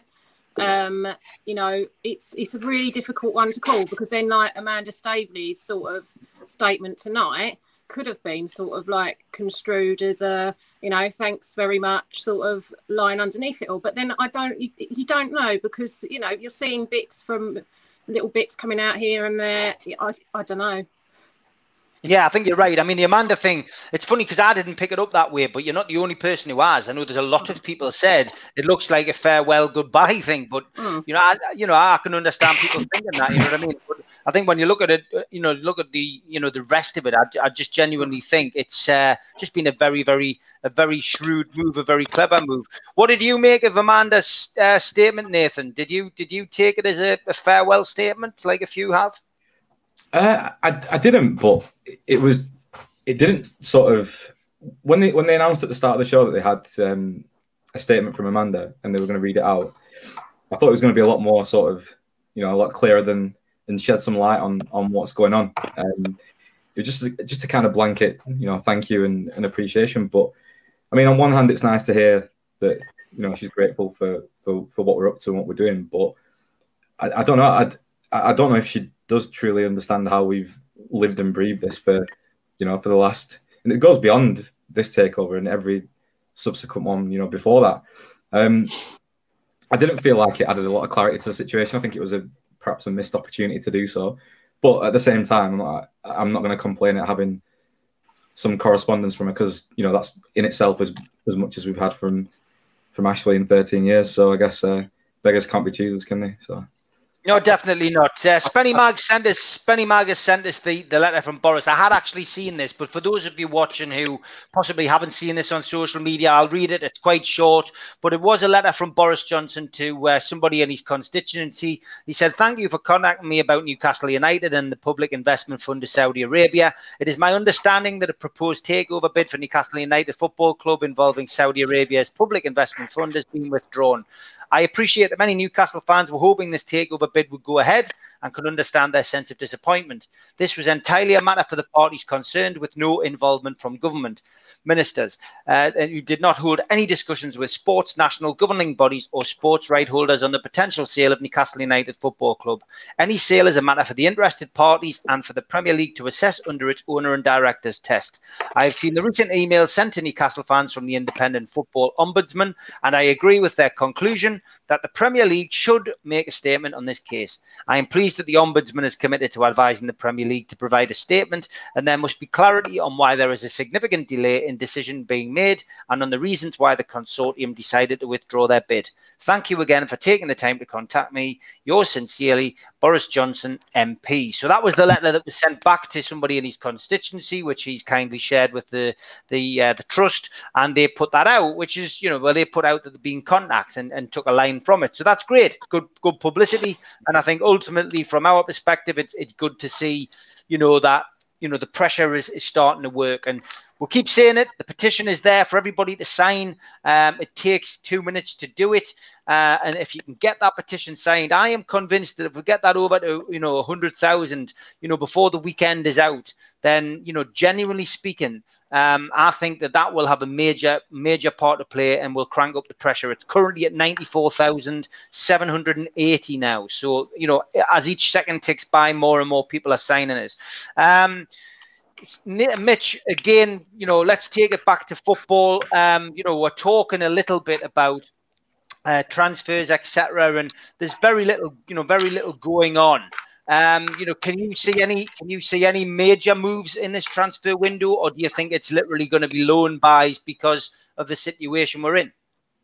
I think that the situation dictates it's going to be minimal spend, it's going to be free agents, and it's going to be loans. Yeah. Uh, and I think that's all that'll be sanctioned. Um, because let's face it, because of, because of the Premier League sticking 17 weeks onto the takeover, we've been put in a situation where um, we've been unable to plan. The owner's been expecting not to be in post by the start of the next season. That's why we've got um, blanket selections. It's why we've got, um, you know, all these things that he, he's probably done because he's had to do. Mm-hmm. Renewing sponsorships, renewing kits, renewing this, that, the other, because that's what happens when a football club has business ongoing. He's not wanted to do because he's, he, you know, we we very clearly were told by more than one person he'd washed his hands of the club. He didn't want to be here. And so he's not going to stick 30 million, 40 million pound into, into transfer budget. I think we're at the end. I think we're, we're, we're going to see free agent moves, and I hope that hope they're clever ones. Mm-hmm. Um, and uh, in loans, which, um, yeah, it, it doesn't bode well, really. It, we're sort of still in limbo as a result of this. The entire amount, we're still in limbo. Yeah, we are, Steve. I mean, a lot of a lot of negativity, I think, from a lot of supporters, uh, just about you know the incomings. I, I don't think people are very excited about it. I don't think people are expecting a great deal. No, I, I, I think you're right. I think, and it's understandable because I think there's been you know, the, there's been a silence from the football club since March. You know, and Yep. we we would have anticipated that we'd have heard an awful lot more. Uh, the lockdown, people still can talk during the lockdown, except at Newcastle United, um, and we we decided to shut up shop. What's interesting is Newcastle have always said for what the last eight years or more that they work on a they work on a on a transfer plan that involves them looking two, three transfer markets ahead, and that means that the guys that that that are targeting an earmark, they've had targeted and they've been watching for the last three or four breaks, the last three or four transfer windows, um, and that's been that was the strategy. They talked about it at the fans forum.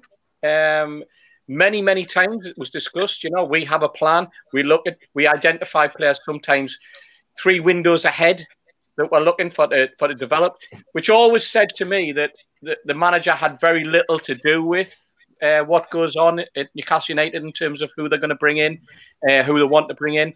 I think that was probably it. Only changed during Rafa's time, just because we got relegated and Rafa desperately wanted us to get up, and and I just feel as though we're we are we are managed by people who don't know football. We are managed, we, you know, we are we are run and we're dictated to by people who are more looking. And, and I understand that you can't, if you haven't got the budget, that you can't go out and spend forty million on Nathan Ake, for example, you know, um, or be involved in a hundred million pound bid um, and beyond for for Jadon Sancho.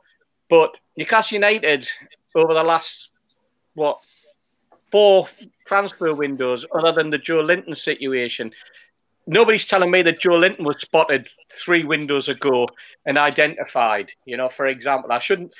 I shouldn't have mentioned Joelinton, Steve, because I'm going to set you off again. You know, you're gonna, you, you, the headphones are going to be torn apart. You're going to have to go and buy another headset soon, aren't you? Because I'm, I'm, I'm just, you're just going to be, you're just going to be doing that. You know, when I, because I mentioned his name again. I mean, it was the only person that that that reacts more differently to you when I mentioned Joelinton is probably Supermac, isn't it? Yeah. Frankly, you know. But you know, I, have never seen link with anyone. I'm hearing ridiculous names mentioned, but even the press, the press seem to be. The Premier League. There's there's another example. The Premier League have, have, have spouted out for the last fortnight uh, stories about 19 football clubs in the Premier League. I've never, there hasn't been anything put out by them about Newcastle United. What Yeah. the hell? You know, are we, are we, are we the press aren't talking about who are coming in, and if they are, they're talking about ridiculous things, absolutely ridiculous things, messy and rubbish like that. You know, you know, Ronaldo's grandma. I don't know. God, it's it's getting getting beyond a joke. You know, when they, when it got to that, now it's bargain basement and and and below. You know, ah, gobsmacked with it, man, Steve. Sav, this one to you, Joe, Joelinton. Now you've done it, Steve. Now we're getting inundated with Joe Linton See, questions. see what you've done? Do you think sending Joelinton out on loan to a championship side may help boost his confidence in scoring goals in English football? Maybe the two can get someone to be an on loan that can score goals. Sav, I'll put that to you first, Joelinton. I mean, I'm all up for getting him out the way for a while. You know, he's. I don't. I don't. I, I had real high hopes for him at the restart. I felt a bit sorry for him. He'd copped a load of slack, and I thought, you know what? He's had a break. He's got over, you know, all the, the comments on his photos and his things, and he's going to come back stronger. And I thought for a minute that he was, and he's just not. I don't. I don't know what you do with him. How on earth did we spend forty million on him? That's a joke. Who was looking at him? Yeah, I know, absolutely crazy. Stevie Of course- Wonder. definitely. Um, well, Joe, Joelinton, Joe Linton didn't do very well in the FA Cup against lower league opposition either. That has to be that has to be remembered. Um, Nathan, I'm sure you saw that that people saying um, Scott Crum thinks you look like Professor Green. I do- you, you could get compared to worse people. What's what's your view on uh, Joelinton? I mean, look, we all know the kid. The kid's young. Steve Bruce keeps reminding us he's 23, like, but uh, I, I, I don't think I was called young when I was 23. But he's look, he's a young, he's, he's a young lad, shall we say? Um, he's coming to a new country. He's got the he's got the, the weight of a 40 million pound transfer around his neck. We've given him the number nine shirt, which of course is the you know the, the biggest shirt at Newcastle United. It always has been. It always will be. Um, will he you know will he come good next season? Do you think? I think like the whole signing itself didn't really seem to make any sense. Um, we've heard that it, he was a, player that Rafa didn't want, but there were people there at the club that wanted him. Like we've talked about the transfer policy of bringing in players. I think the transfer policy pretty much been in Ashley's time to to bring in players that we'd look to sell on at some point. I mean, at that price as well, like what we, even if he had hit the ground running, he was he was somewhat decent. You're not going to sell a player for much more than that anyway, unless they're absolute sort of top elite players. I think in terms of his performance on the pitch, it, it what what you what you can forgive is like if you know if chances got get missed and he's putting himself in the right place to score.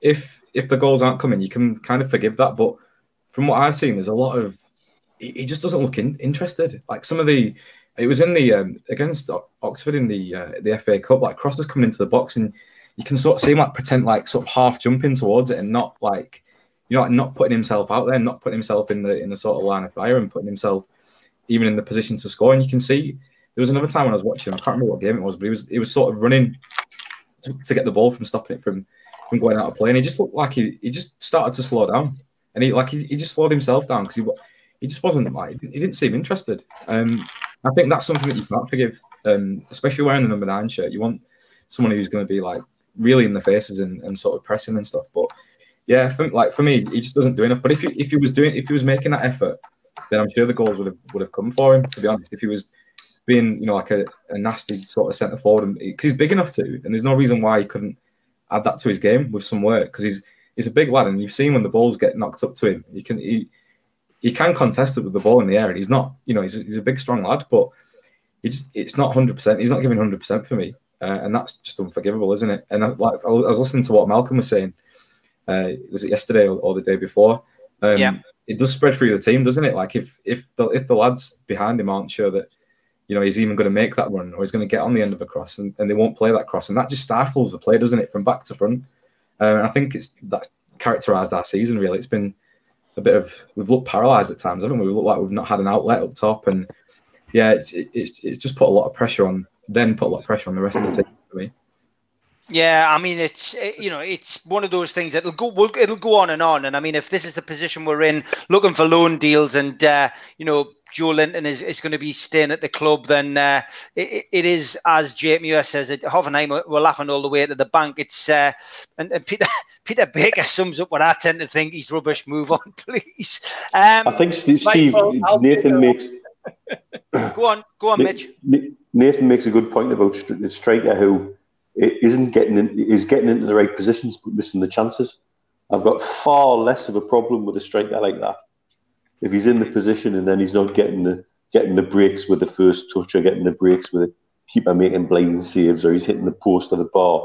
If he's in the right place and he's generating the chances, you, have got far less to worry about. Mm. The, the problem, the, the crux of this is, he, he, he, it's not even that he couldn't hit a bloody cow's ass with a banjo. He's not even picking the banjo up. Yeah, exactly, exactly. Um, couple of uh, couple of changes. Um, uh, you know, obviously with the Premier League having the AGM where they seem to talk about everything apart from Newcastle United. Um, the substitute rule, uh, Steve, um, has changed. Obviously, they brought in the five substitutions for these uh, Project Restart games, but we've gone back to seven on the bench and three substitutes. Is that the right move? Yes. Yes. Definitely. Definitely yeah. the right move. Um, and and hopefully do away with the drinks break as well. Yeah, I think they've done away with that as well. Sav, Nathan, are you are you both happy with that? Back to three substitutions. Sav first. Yeah, I think that's the right decision. I think you know it's not going to be as packed on the schedule. I think it's a good call to make that. Yes, and uh, same same question for you, Nathan. Yeah, I think it obviously it benefits teams like us because we you know we can't bring on the bench full of superstars, can we? When whereas Man City can. I mean, we can't even bring on bring on one superstar, can we? So yeah, benefit for us definitely. Yeah, true. Uh, we'll, we'll put this question out before we bring our next guest in, and we'll say goodbye to uh, Nathan because we're going to be bringing uh, Dan Cox in, uh, Dan Fox in again. And so, Nathan, I'll start with you. Uh, next season's predictions as we stand. What, where do you see us going next season in this current situation, Nathan? Oh God, I mean, I think it depends on how the next couple of weeks goes in terms of the transfer window.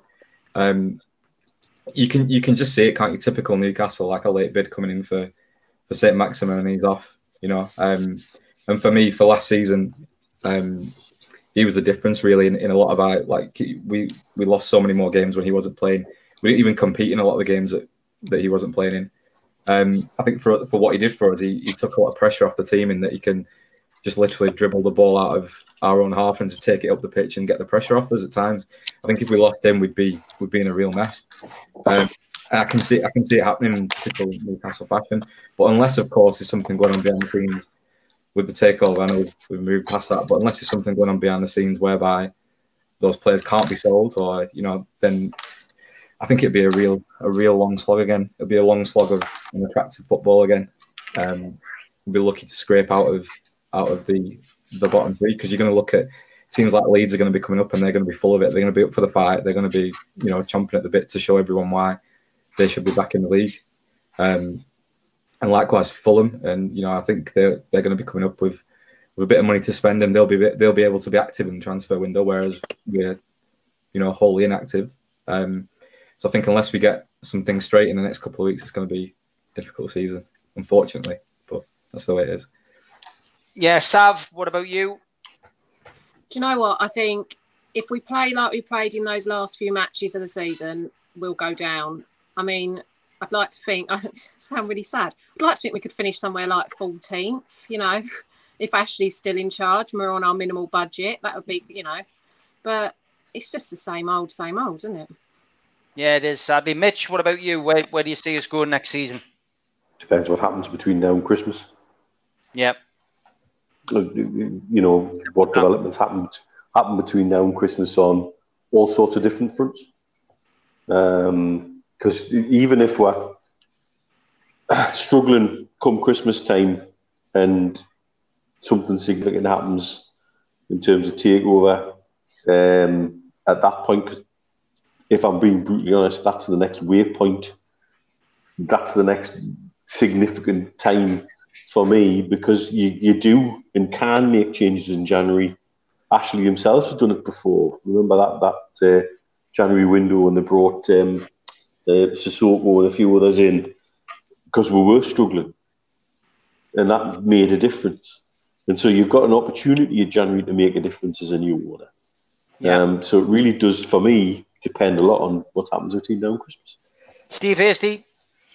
Depends what formation and what system Bruce decides he's going to play and stick to. I think that's that's that's going to be key for us. We need to have a system that allows us to play with a little bit more pace, We've got to be quicker. The transitions have got to be quicker. Nathan mentioned Leeds United. Leeds United looked fantastic in the in the championship, but so did Norwich the year before. Um, and for all the enthusiasm, sometimes it can get the better of you. I can only hope that the three clubs are coming up, their enthusiasm gets the better of and we and we end up 17th. Um, that's the way I'm looking at it. But Bruce has got to get a system and he's got to, he's got to sort out his transitional play. He's got to sort out his ability to score goals. Otherwise, we will be in the bottom three. Yeah, great stuff. Nathan, it's been an absolute pleasure having you on. We've got a couple of other guests to get on before the end of the show tonight. So, Nathan, we're sure we'll get you back on again. Thanks and, and well, you know, well done tonight, mate. Thank you very much. No problem. Thanks. Have a good show. Cheers. Cheers, mate. Bye bye. Bye bye good to have uh, different faces on each week and uh, hearing different viewpoints and uh, people from all over the uh, the country and, and, and of course all over the world. We had uh, an international show on this week with different supporters. It's uh, it is always good to get people on. We've got a face on from last week who went down well. I got Dan Fox. Welcome, Dan. Hi everyone. Is all right? Hi, Dan. Yeah, we've got, and we've got a new Hi, face Dan. to the show. We've got the Highland Geordie, who many of you might have seen on Twitter. Hi, good evening, mate.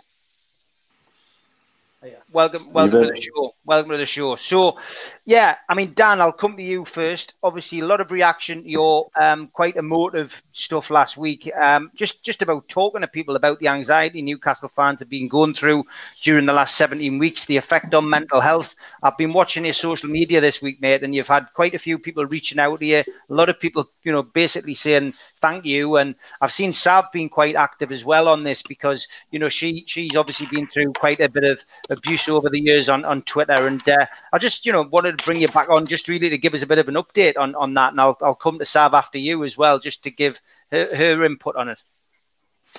It's uh, to be honest with you, Steve, it's been uh, vastly brilliant. The majority of stuff that I've had has been extremely positive. Um, just talking obviously about um, certain aspects of the way things have, have made me feel. Um, I mean, Steve, Steve, Steve I seen uh, he had a, a proper uh, a, a, good rant last week, and it was uh, it was brilliant to hear. Sav, obviously, I reached out to you. We've, we've had a few communications, and um, there's been a few letters I've put on lately, and I don't know if any of you have seen them. Um, I've been in touch with a few high profile people, and uh, we think we'll have something here. So, Steve, if you give us give us um, some time, uh, a couple of minutes of your time uh, at some point, just to read out this a statement that uh, this high profile yes. figure wants us to read out. Um, yes, that that would be great, mate. Okay. Yeah. Yeah. No do you want us to read that, that out now? Yeah. Yeah. Go for, it, go for it. Right. No, go okay, for it. Yeah. Go for it. Um, so in regards to the letter that's been uh, it's been interacted with over eighty thousand times on Twitter since Wednesday. It's uh, it's absolutely astronomical. Um, the letter everyone seems to be talking about came across as a result of Amanda, Amanda Staveley reaching out to Newcastle fans and asking us to play our part if we want the deal to succeed. I met up with the author today, and he's a mad, passionate Newcastle fan. He's not a lawyer. Why? That anon- I can't even say this word. Anonymity. Uh, that's the one. Because he feels he doesn't want recognition, just wants a positive outcome, and it's about us fans coming together rather than one name. He'd rather be a catalyst to make this happen. He loves the club and everything black and white, but was frustrated with every uh, with uh, never properly competing. He's worked in fan groups in the past to make a stand against poor treatment and help generate monies to allow our fans to have their voice. He set the day when the takeover first came about. It saw him thinking of the unthinkable only for it to drag on and then disappear. Then those those words that led him to believe the fans had to put up or shut up or um, be contented with what we have had for years propelled him to do something. In his business life, he has case managed a com- competition legal case costing tens of millions against alleged cartel activity, and he felt he should draft a letter based on his experience and try and mobilise the fan base into reading a letter to Richard Masters that draws his and our attention as to how wrongly and how badly Newcastle owners, bidders, and fans have been treated. He's confident that you can't arrive at the uh, position where you're at without any deliberate intent. The letter was written by him alone and no other person's input to paint a picture to Richard, Masters that we won't drop this and to the fans to show us all in one how bloody bad it really is. The final encouragement came from the consortium's press statements, convincing him they may have lost the first battle, but they hadn't given up in any way of winning the war. Today, he said, it's now our turn to stand up. We need to show the consortium and the world that this is who we, we want to own us. We don't want to be told what or who will be good for Newcastle. We are big enough to choose ourselves. So what's next? If the takeover was resurrected and the consortium takes over, money's raised to go to charity. But we have to prepare for that not happening. But we must be strong and show the bidders we are worth waiting for. So with celebrity support, ex-players, MPs and national football supporters from many other clubs, we need to build an opposition in the name of Newcastle fans to fight in our corner and win. Today, three of us in the group, including myself, the author, and Peter, who has helped spread the word. Our next plan is as follows. We grow the, cl- the group to a committee like operation. we open up a donations fund to finance the plan we build. We choose a charity to donate any unused money towards. We establish a strategy and a plan, issue a statement of intent, deliver that plan when the fund achieves its tar- targets needed. We are aware of the support from the petition of many high profile people and are confident that we will gain additional funding and support along the way. This will be a Newcastle fan group action and identified as such. Finally, today we agree that one of the moves we intend in making from the outset will be to write to the highest officers in government, stating the aims after being unfairly wronged.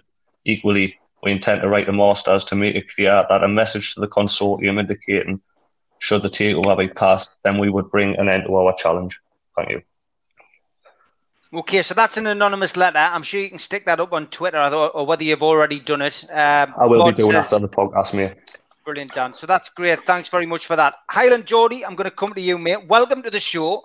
Um, as always, as a first-time guest, just want to know a little bit about your Newcastle support and history. So, where you're from, and uh, you know, when did you start supporting Newcastle? Uh, well, obviously, obviously, I live up in the Highlands of Scotland just now, so uh, um, that's that's where the accents come from. Uh, I lived uh, in and around Newcastle when I was younger, so uh, I was obsessed from from the minute I got. A, I think it was a Paul Gascoigne top. Someone gave me a family member gave me a Gascoigne top, and that was it. Just my love affair with this mad club just began there, and it's just and it's bonkers. It's totally bonkers, but we're all, you know, we're, we're all in it together. We, we, at the end of the day, you know, you, just don't know where it's going, do you? Just, it's up and down. It's up and down.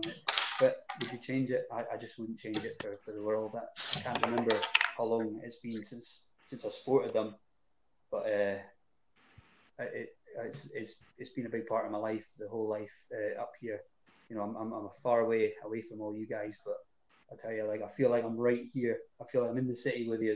I feel like I can feel everything coming from Twitter, coming from just even the, the news reports. I feel like I'm, I'm, a, I'm there. You know what I mean? It's, it's one of them things. It's a big part of my life. So yeah, that's where it all came from. Good stuff. What, what have you made of the, uh, what have you made of the last the last uh, the last 17 weeks? I mean, I presume you suffered just like everybody else. It's been a been a bit of a roller coaster ride. Oh. You know what? It's been it, it's it almost changes by the minute. You, you one minute, and this letter comes out, and the next minute you're crushed, and the next minute something else comes out, and sources say it, it's back on and it's back off. It's he's it's just madness. It's just it's it's almost become a part of our life now. And like like Dan was saying there, it's the mental health does take a bit of a hit now and again. You know, you you do feel yourself you feel yourself being dragged in, and then the the disappointment, man. You know, the other day when they when they when they uh, when they left, well, I'm, I'm saying left, but uh, when they, when they dropped out, that was I, I, I can't remember the last time I felt so crushed in, in my in my life in, in that moment. It was just the the most horrendous feeling I've ever had in my life. And and like Dan was saying as well, the mental health. I've picked myself up recently and, and, and kind of got back on the horse due to the due to the chances of, of, of this takeover possibly maybe being reignited or um, uh, anything like that. But it's just madness, isn't it? It's just one day you're up, the next day you're down, the next. It, I just want to see an end, and we all want to see an end. It's just it's madness, isn't it? Yeah, no, it certainly is, mate. Well, listen, great to have you on. Thanks for uh, asking to come on onto the show. Uh, we're down to the last 20 minutes yeah. now, so please give it a people watching, please give it a like and please give it a, a, a share. Um, if you've got if you've got a volume thing on your mic as well, a lot of people are saying they can't really hear you, Highland Geordie. Well, I, I can hear you, but some people are saying if I you could turn it up a, li- a, little bit more, that would be great. Uh, Scoop says, "Too right, Highland Geordie. You are away in the Highlands, but together we are a force. We have a voice, a collective, all colours." creeds and sexes we need to be uh, need to be heard but if you can just turn it up a little bit that would be great so last 20 minutes mitch um, go. I mean, where do we where do we go with this week? Um, you know, it's, it's been another roller coaster, hasn't it? We've we've covered it all through the pandemic. We've you know we've been you know we've been you know been you know up, we've been down, and you know what what do you think is going to come in this next week? Who knows? And I think this this is now the there's no NDA to be respected. I tell you what, I really hope is the gloves come off. We've had a hint of it, just a hint, in terms of getting us to do our bit. And that's what we've got to focus on this week as a fan base.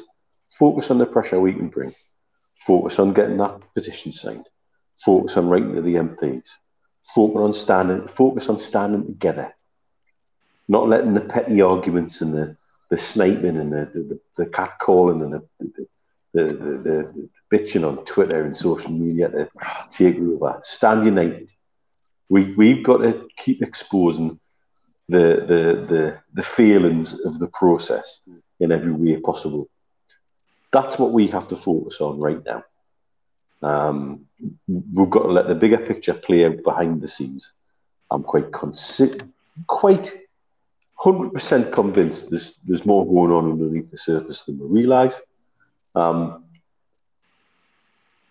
it's not going to happen before the season starts, so let's let's let that go. Um, and, and and then the other thing we've got to focus on is as the new season approaches, um, whoever turns out in a black and white shirt on that pitch, will focus on supporting that those on because they're they're the poor guys caught in the middle of all of it. And it's going to be difficult for the team. It's going to be difficult for them with all this going on in the background to focus on the business of playing football too. Um, so for me, that's all we can do in the next week is focus on the pressure, focus on the pressure we can bring, exposing the the, the, things like Keys deleting his tweets and all the things which are really suspicious because there's plenty plenty out there to do. We'll do our bit. I'm quite sure we'll be here yakking away on a Friday. Um, but I would really love to see a little bit of the gloves come off properly. A lot of people saying that you'd love to see the gloves come off, Steve, because the thing I think people are getting this impression of you that uh, you like a bit of a fight. Um, you, you know, you, you know, listen, your, your rant was great last week, and it was from the heart. And uh, people who know you know what you're about, mate. But um, yeah, do you agree with Mitch that that's what we're in for over the next week? Yeah, yeah, of course we are. And you know, there's a fight to be won. That's the way I look at it you know, and and and if it needs we needs we all uh, to get to get angry and we need to, you know, to be a force, then that's that's how we go about it. You know, I, I, we've hit, we've hit the MPs, we've heard something from the council. Um, there's the business leaders. There's there's the North East Chamber of Commerce. We could always hit them. There's plenty of people who can hit if that's what we're about. But we've got to be doing it collectively. But I think we've also got to be together. And I think we've also, from a from a personal point of view, I think we've we've got to remember that, you know, I mean, the lads have the lads have said something today that that you know on all the calls that we've got to we've got to think about and how it's affecting us all. And it might not be affecting me in the same way as it's affecting Mitch, or the same way it's affecting you, Steve. You know, we we might be because we we've been involved in this for an awful long time. You know, it's it's 2008 when we were standing in the Gallowgate end, you know, behind the Gallowgate when when we, when we produced the first lot of banners and when we had we had a guy from Sky Sports saying to us, uh, "Oh, come, you know, after after standing, I'll never forget it. After standing there with a banner, which was like wanted for crimes against Newcastle United, and the bloke, I was standing there with a banner and I was on my own, and the guy, it was Craig from Sky Sports goes, you cannot stand here. And I goes, what? He goes, you cannot stand here. Our trucks are here. F off. And I went, are you telling F off? He goes, you cannot stand here. 20 minutes later, when we unfolded the banner, he came over and he went, hello, mate. Uh, any chance to put the banner on the telly? And I went, F off. and you know what? It, it, was like a cathartic moment for me because I had the guts to do it. Now I'm hoping the, I'm hoping we all can hold together, and I'm hoping we can think about how how the lads are struggling sometimes, you know, how Highland Geordie and, and how how Dan and Sav um, are are reacting uh, or not reacting in, in the same way as us who have been involved in it for so long because this is the you know it's been a long, long drawn out process and I can see how it affects them. And all I'm saying is let's stick together, stick together and support each other. And you know, if we if we if we hear or see of someone who's struggling, just back them. Just back them up. Just you know, don't have a pop. I, I saw somebody on on Twitter having a go about oh well, you know, mental health, load of rubbish, blah blah. blah. No, no, it's not. It everybody's different and everybody's reacting a different way.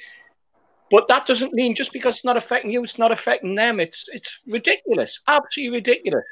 And you know, if we're all in this together, we're all in it for the long term, but we're all in it for on, on, on every aspect of it, and we all support each other on every aspect of it. That's the way I'm looking at it. Um, is it is it gonna is it gonna is it gonna be a good season? I don't know. Is it has it been a bad season? I'm, I'm it's it's gone. I'm not that bothered now. You know. Um, is this going to be a long drawn out process? I hope not. I really hope not and I'm hoping that there's light at the end of the tunnel. Um, I'm a, I'm an eternal optimist, though. Um, you know, uh, but don't worry, Dan. Don't worry, Highland Geordie. I might be an eternal optimist, but that doesn't mean to say that I'm not with you. You know, don't worry about it. Sav, what's your view? Um, how do you see how do you see things going? Well, I mean, I agree with Steve. Really, do you know? I think that it's been nice that the majority of the fans on Twitter have being completely united for the past week, and it's been really nice to see. You know, I think I put a tweet out about it last night. You know, about Tyler going down to the Premier League and protesting. And I was seeing some negative stuff about that. And you know, that's he's passionate. He wants to go and do that. I think he's copped an awful lot of stick over that, and I feel for him.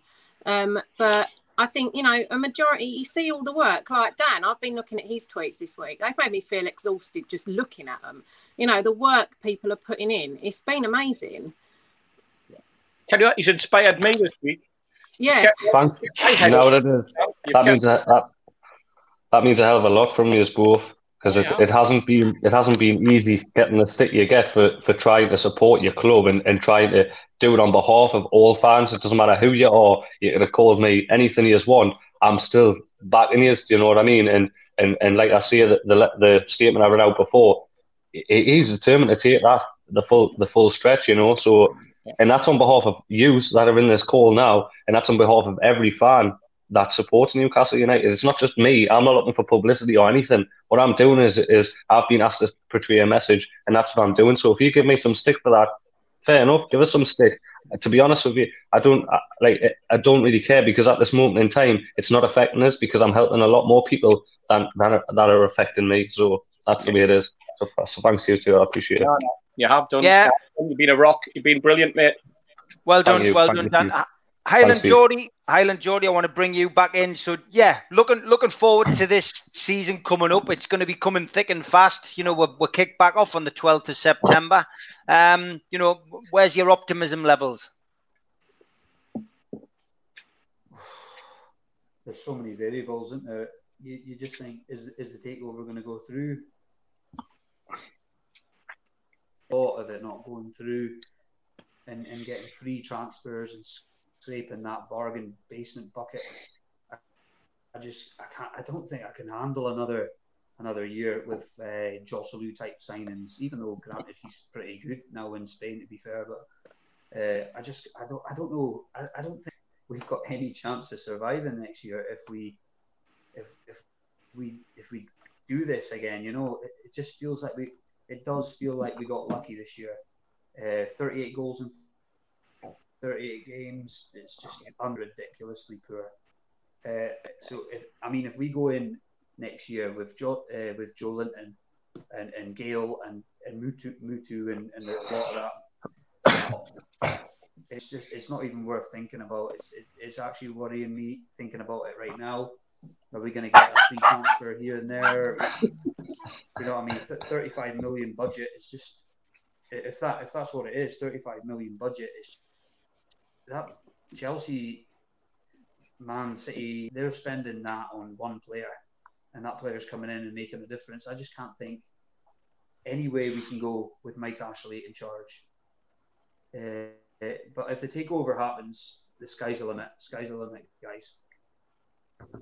Yeah, 100% it is. Um, we're going to put this question to everybody. Mitch, starting with you. I've seen the question come up there before about Hayden. Uh, a lot of people pointing to him as a potential captain. Lascelles, of course, may missed the start of the season. As we know, he, he underwent uh, a bit of surgery after the season. He's certainly not going to be ready for pre-season. Would you give Hayden the captaincy, or do you think Steve Bruce, if he's still in charge, will be the man who, uh, you know, maybe looks towards Shelvey, somebody a bit more experienced? I, I tell you the thing about Hayden. He made it clear that for family reasons he'd rather be uh, away. And yet, in spite of all that, he came and played and did a job, and then more than did a job.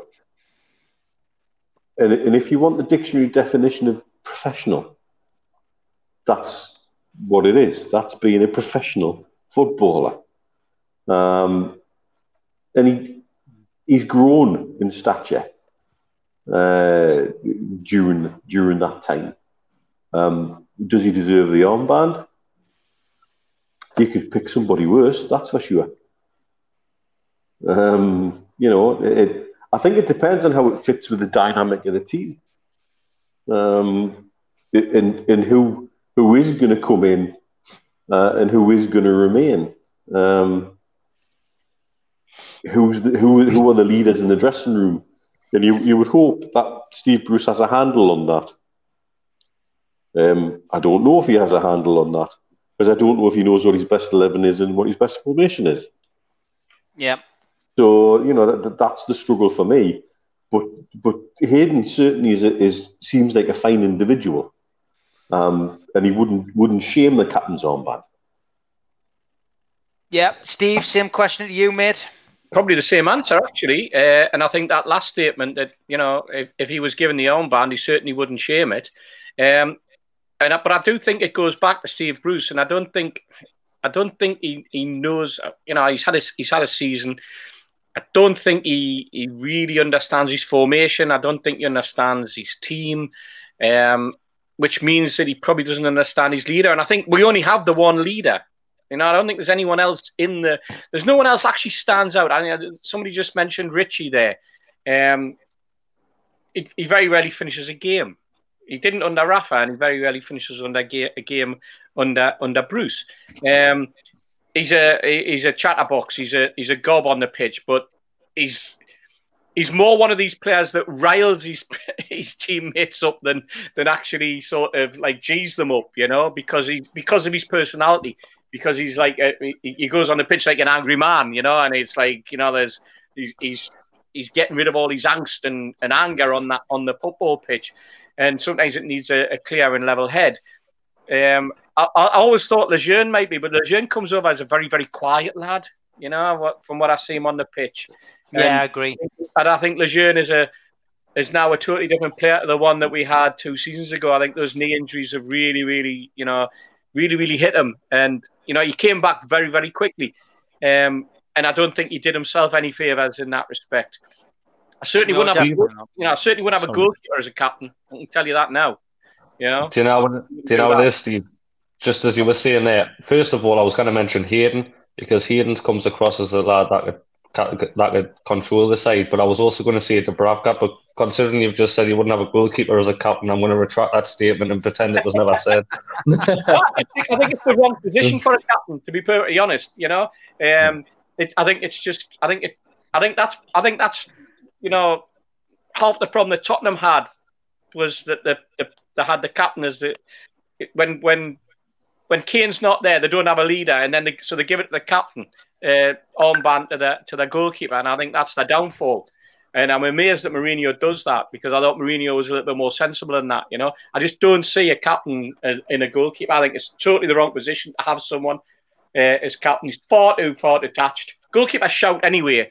They shout yep. and scream, but they shout and scream to keep people away from them, not to tell people what to do. Getting down to the last few minutes, guys. Sav, uh, your your view on Hayden? You know what? I want to go against what Steve said. I would have Ritchie. Do you know what? He's got he's got passion and he's an angry little man. And you know, I just I, he makes me laugh when he calls line, linesmen's wee dicks. You know, I just think that he's got he's got it in him to be. I was saying this day actually to be captain. Yeah, that's fair enough. Uh, next to you, Dan, go for your your your views on Hayden as captain. Would you would you give him the captaincy? That was my first choice, mate. I think he, he comes across as a very influential figure. Um, I think he would be a great captain, but also I've got to remember that it wasn't so long ago that he was wanting to move back down south. So is he the right yeah. person that we have at the club to to possibly um, to obviously take on the captaincy?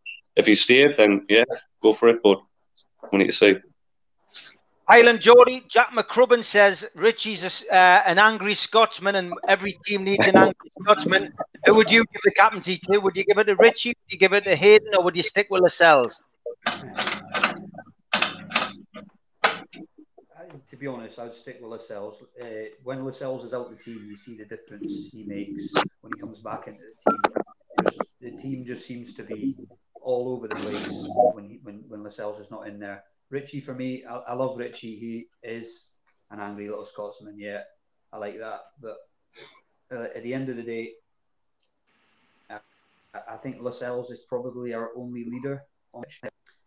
I think Hayden's Hayden's great. He's, he's committed as he's committed as hell. But at the end of the day, he doesn't he doesn't quite feel it there, and there's something there. You know, I, I just doesn't I don't feel like giving the captain's armband to someone who just doesn't feel right at home. I know, he, like we said, I know he's committed, but I just don't feel like he he he he maybe deserves you know that that honor. And I think uh, Lascelles Lascelles is the main man for me. We've only got one leader, I think. Lascelles is the main man. I think we need to actually we actually need to buy an experienced leader from another from from wherever it is to come in there and, and just take the burden away from Lascelles if he can't if he's unfit or he can't play. That's that's my my thoughts anyway, guys. Highland Geordie, it's uh, all about opinions, mate, and uh, I'm sure you'll get a lot of people uh, agreeing with you. The clock once again has beaten us. Big thanks to everyone who's come on tonight. Been absolutely superb to have, uh, you know, a lot of guests on tonight. Normally we don't have as many, but there was a lot of uh, a lot of people wanting to come on and make their opinions. So a big thanks to everyone who's come on. Thanks, of course, to our regulars, uh, Mitch, Steve Hasty, and Sav great to have you on again as well. Uh, last couple of questions to, uh, to, to, finish off with. Um, JJ was asking how you find the NUST podcast with uh, with every well everybody on today, and that's your answer. Just go on to Onwurah's YouTube channel. Um, as I'm sure you've seen as well, the EP, uh, independent investigation into the EPL takeover process petition has now reached 95,013. So less than 5,000 signatures needed now to hit the magic 100,000. So good luck to everybody uh, and, and get get signing. Make sure you make sure you sign that petition and get it 100,000 by tomorrow. That will be fantastic. You know. Um, great to have you on, guys. And and uh, Sav, thanks for joining us again. Look forward to having you on on Ladies' Night uh, early next week. And uh, enjoy your weekend, guys. Hope you get a bit of sunshine wherever you are. But uh, thanks everybody for watching. Give it a like, give it a share. Good night, everybody. Cheers, Steve. Good night, Cheers, guys.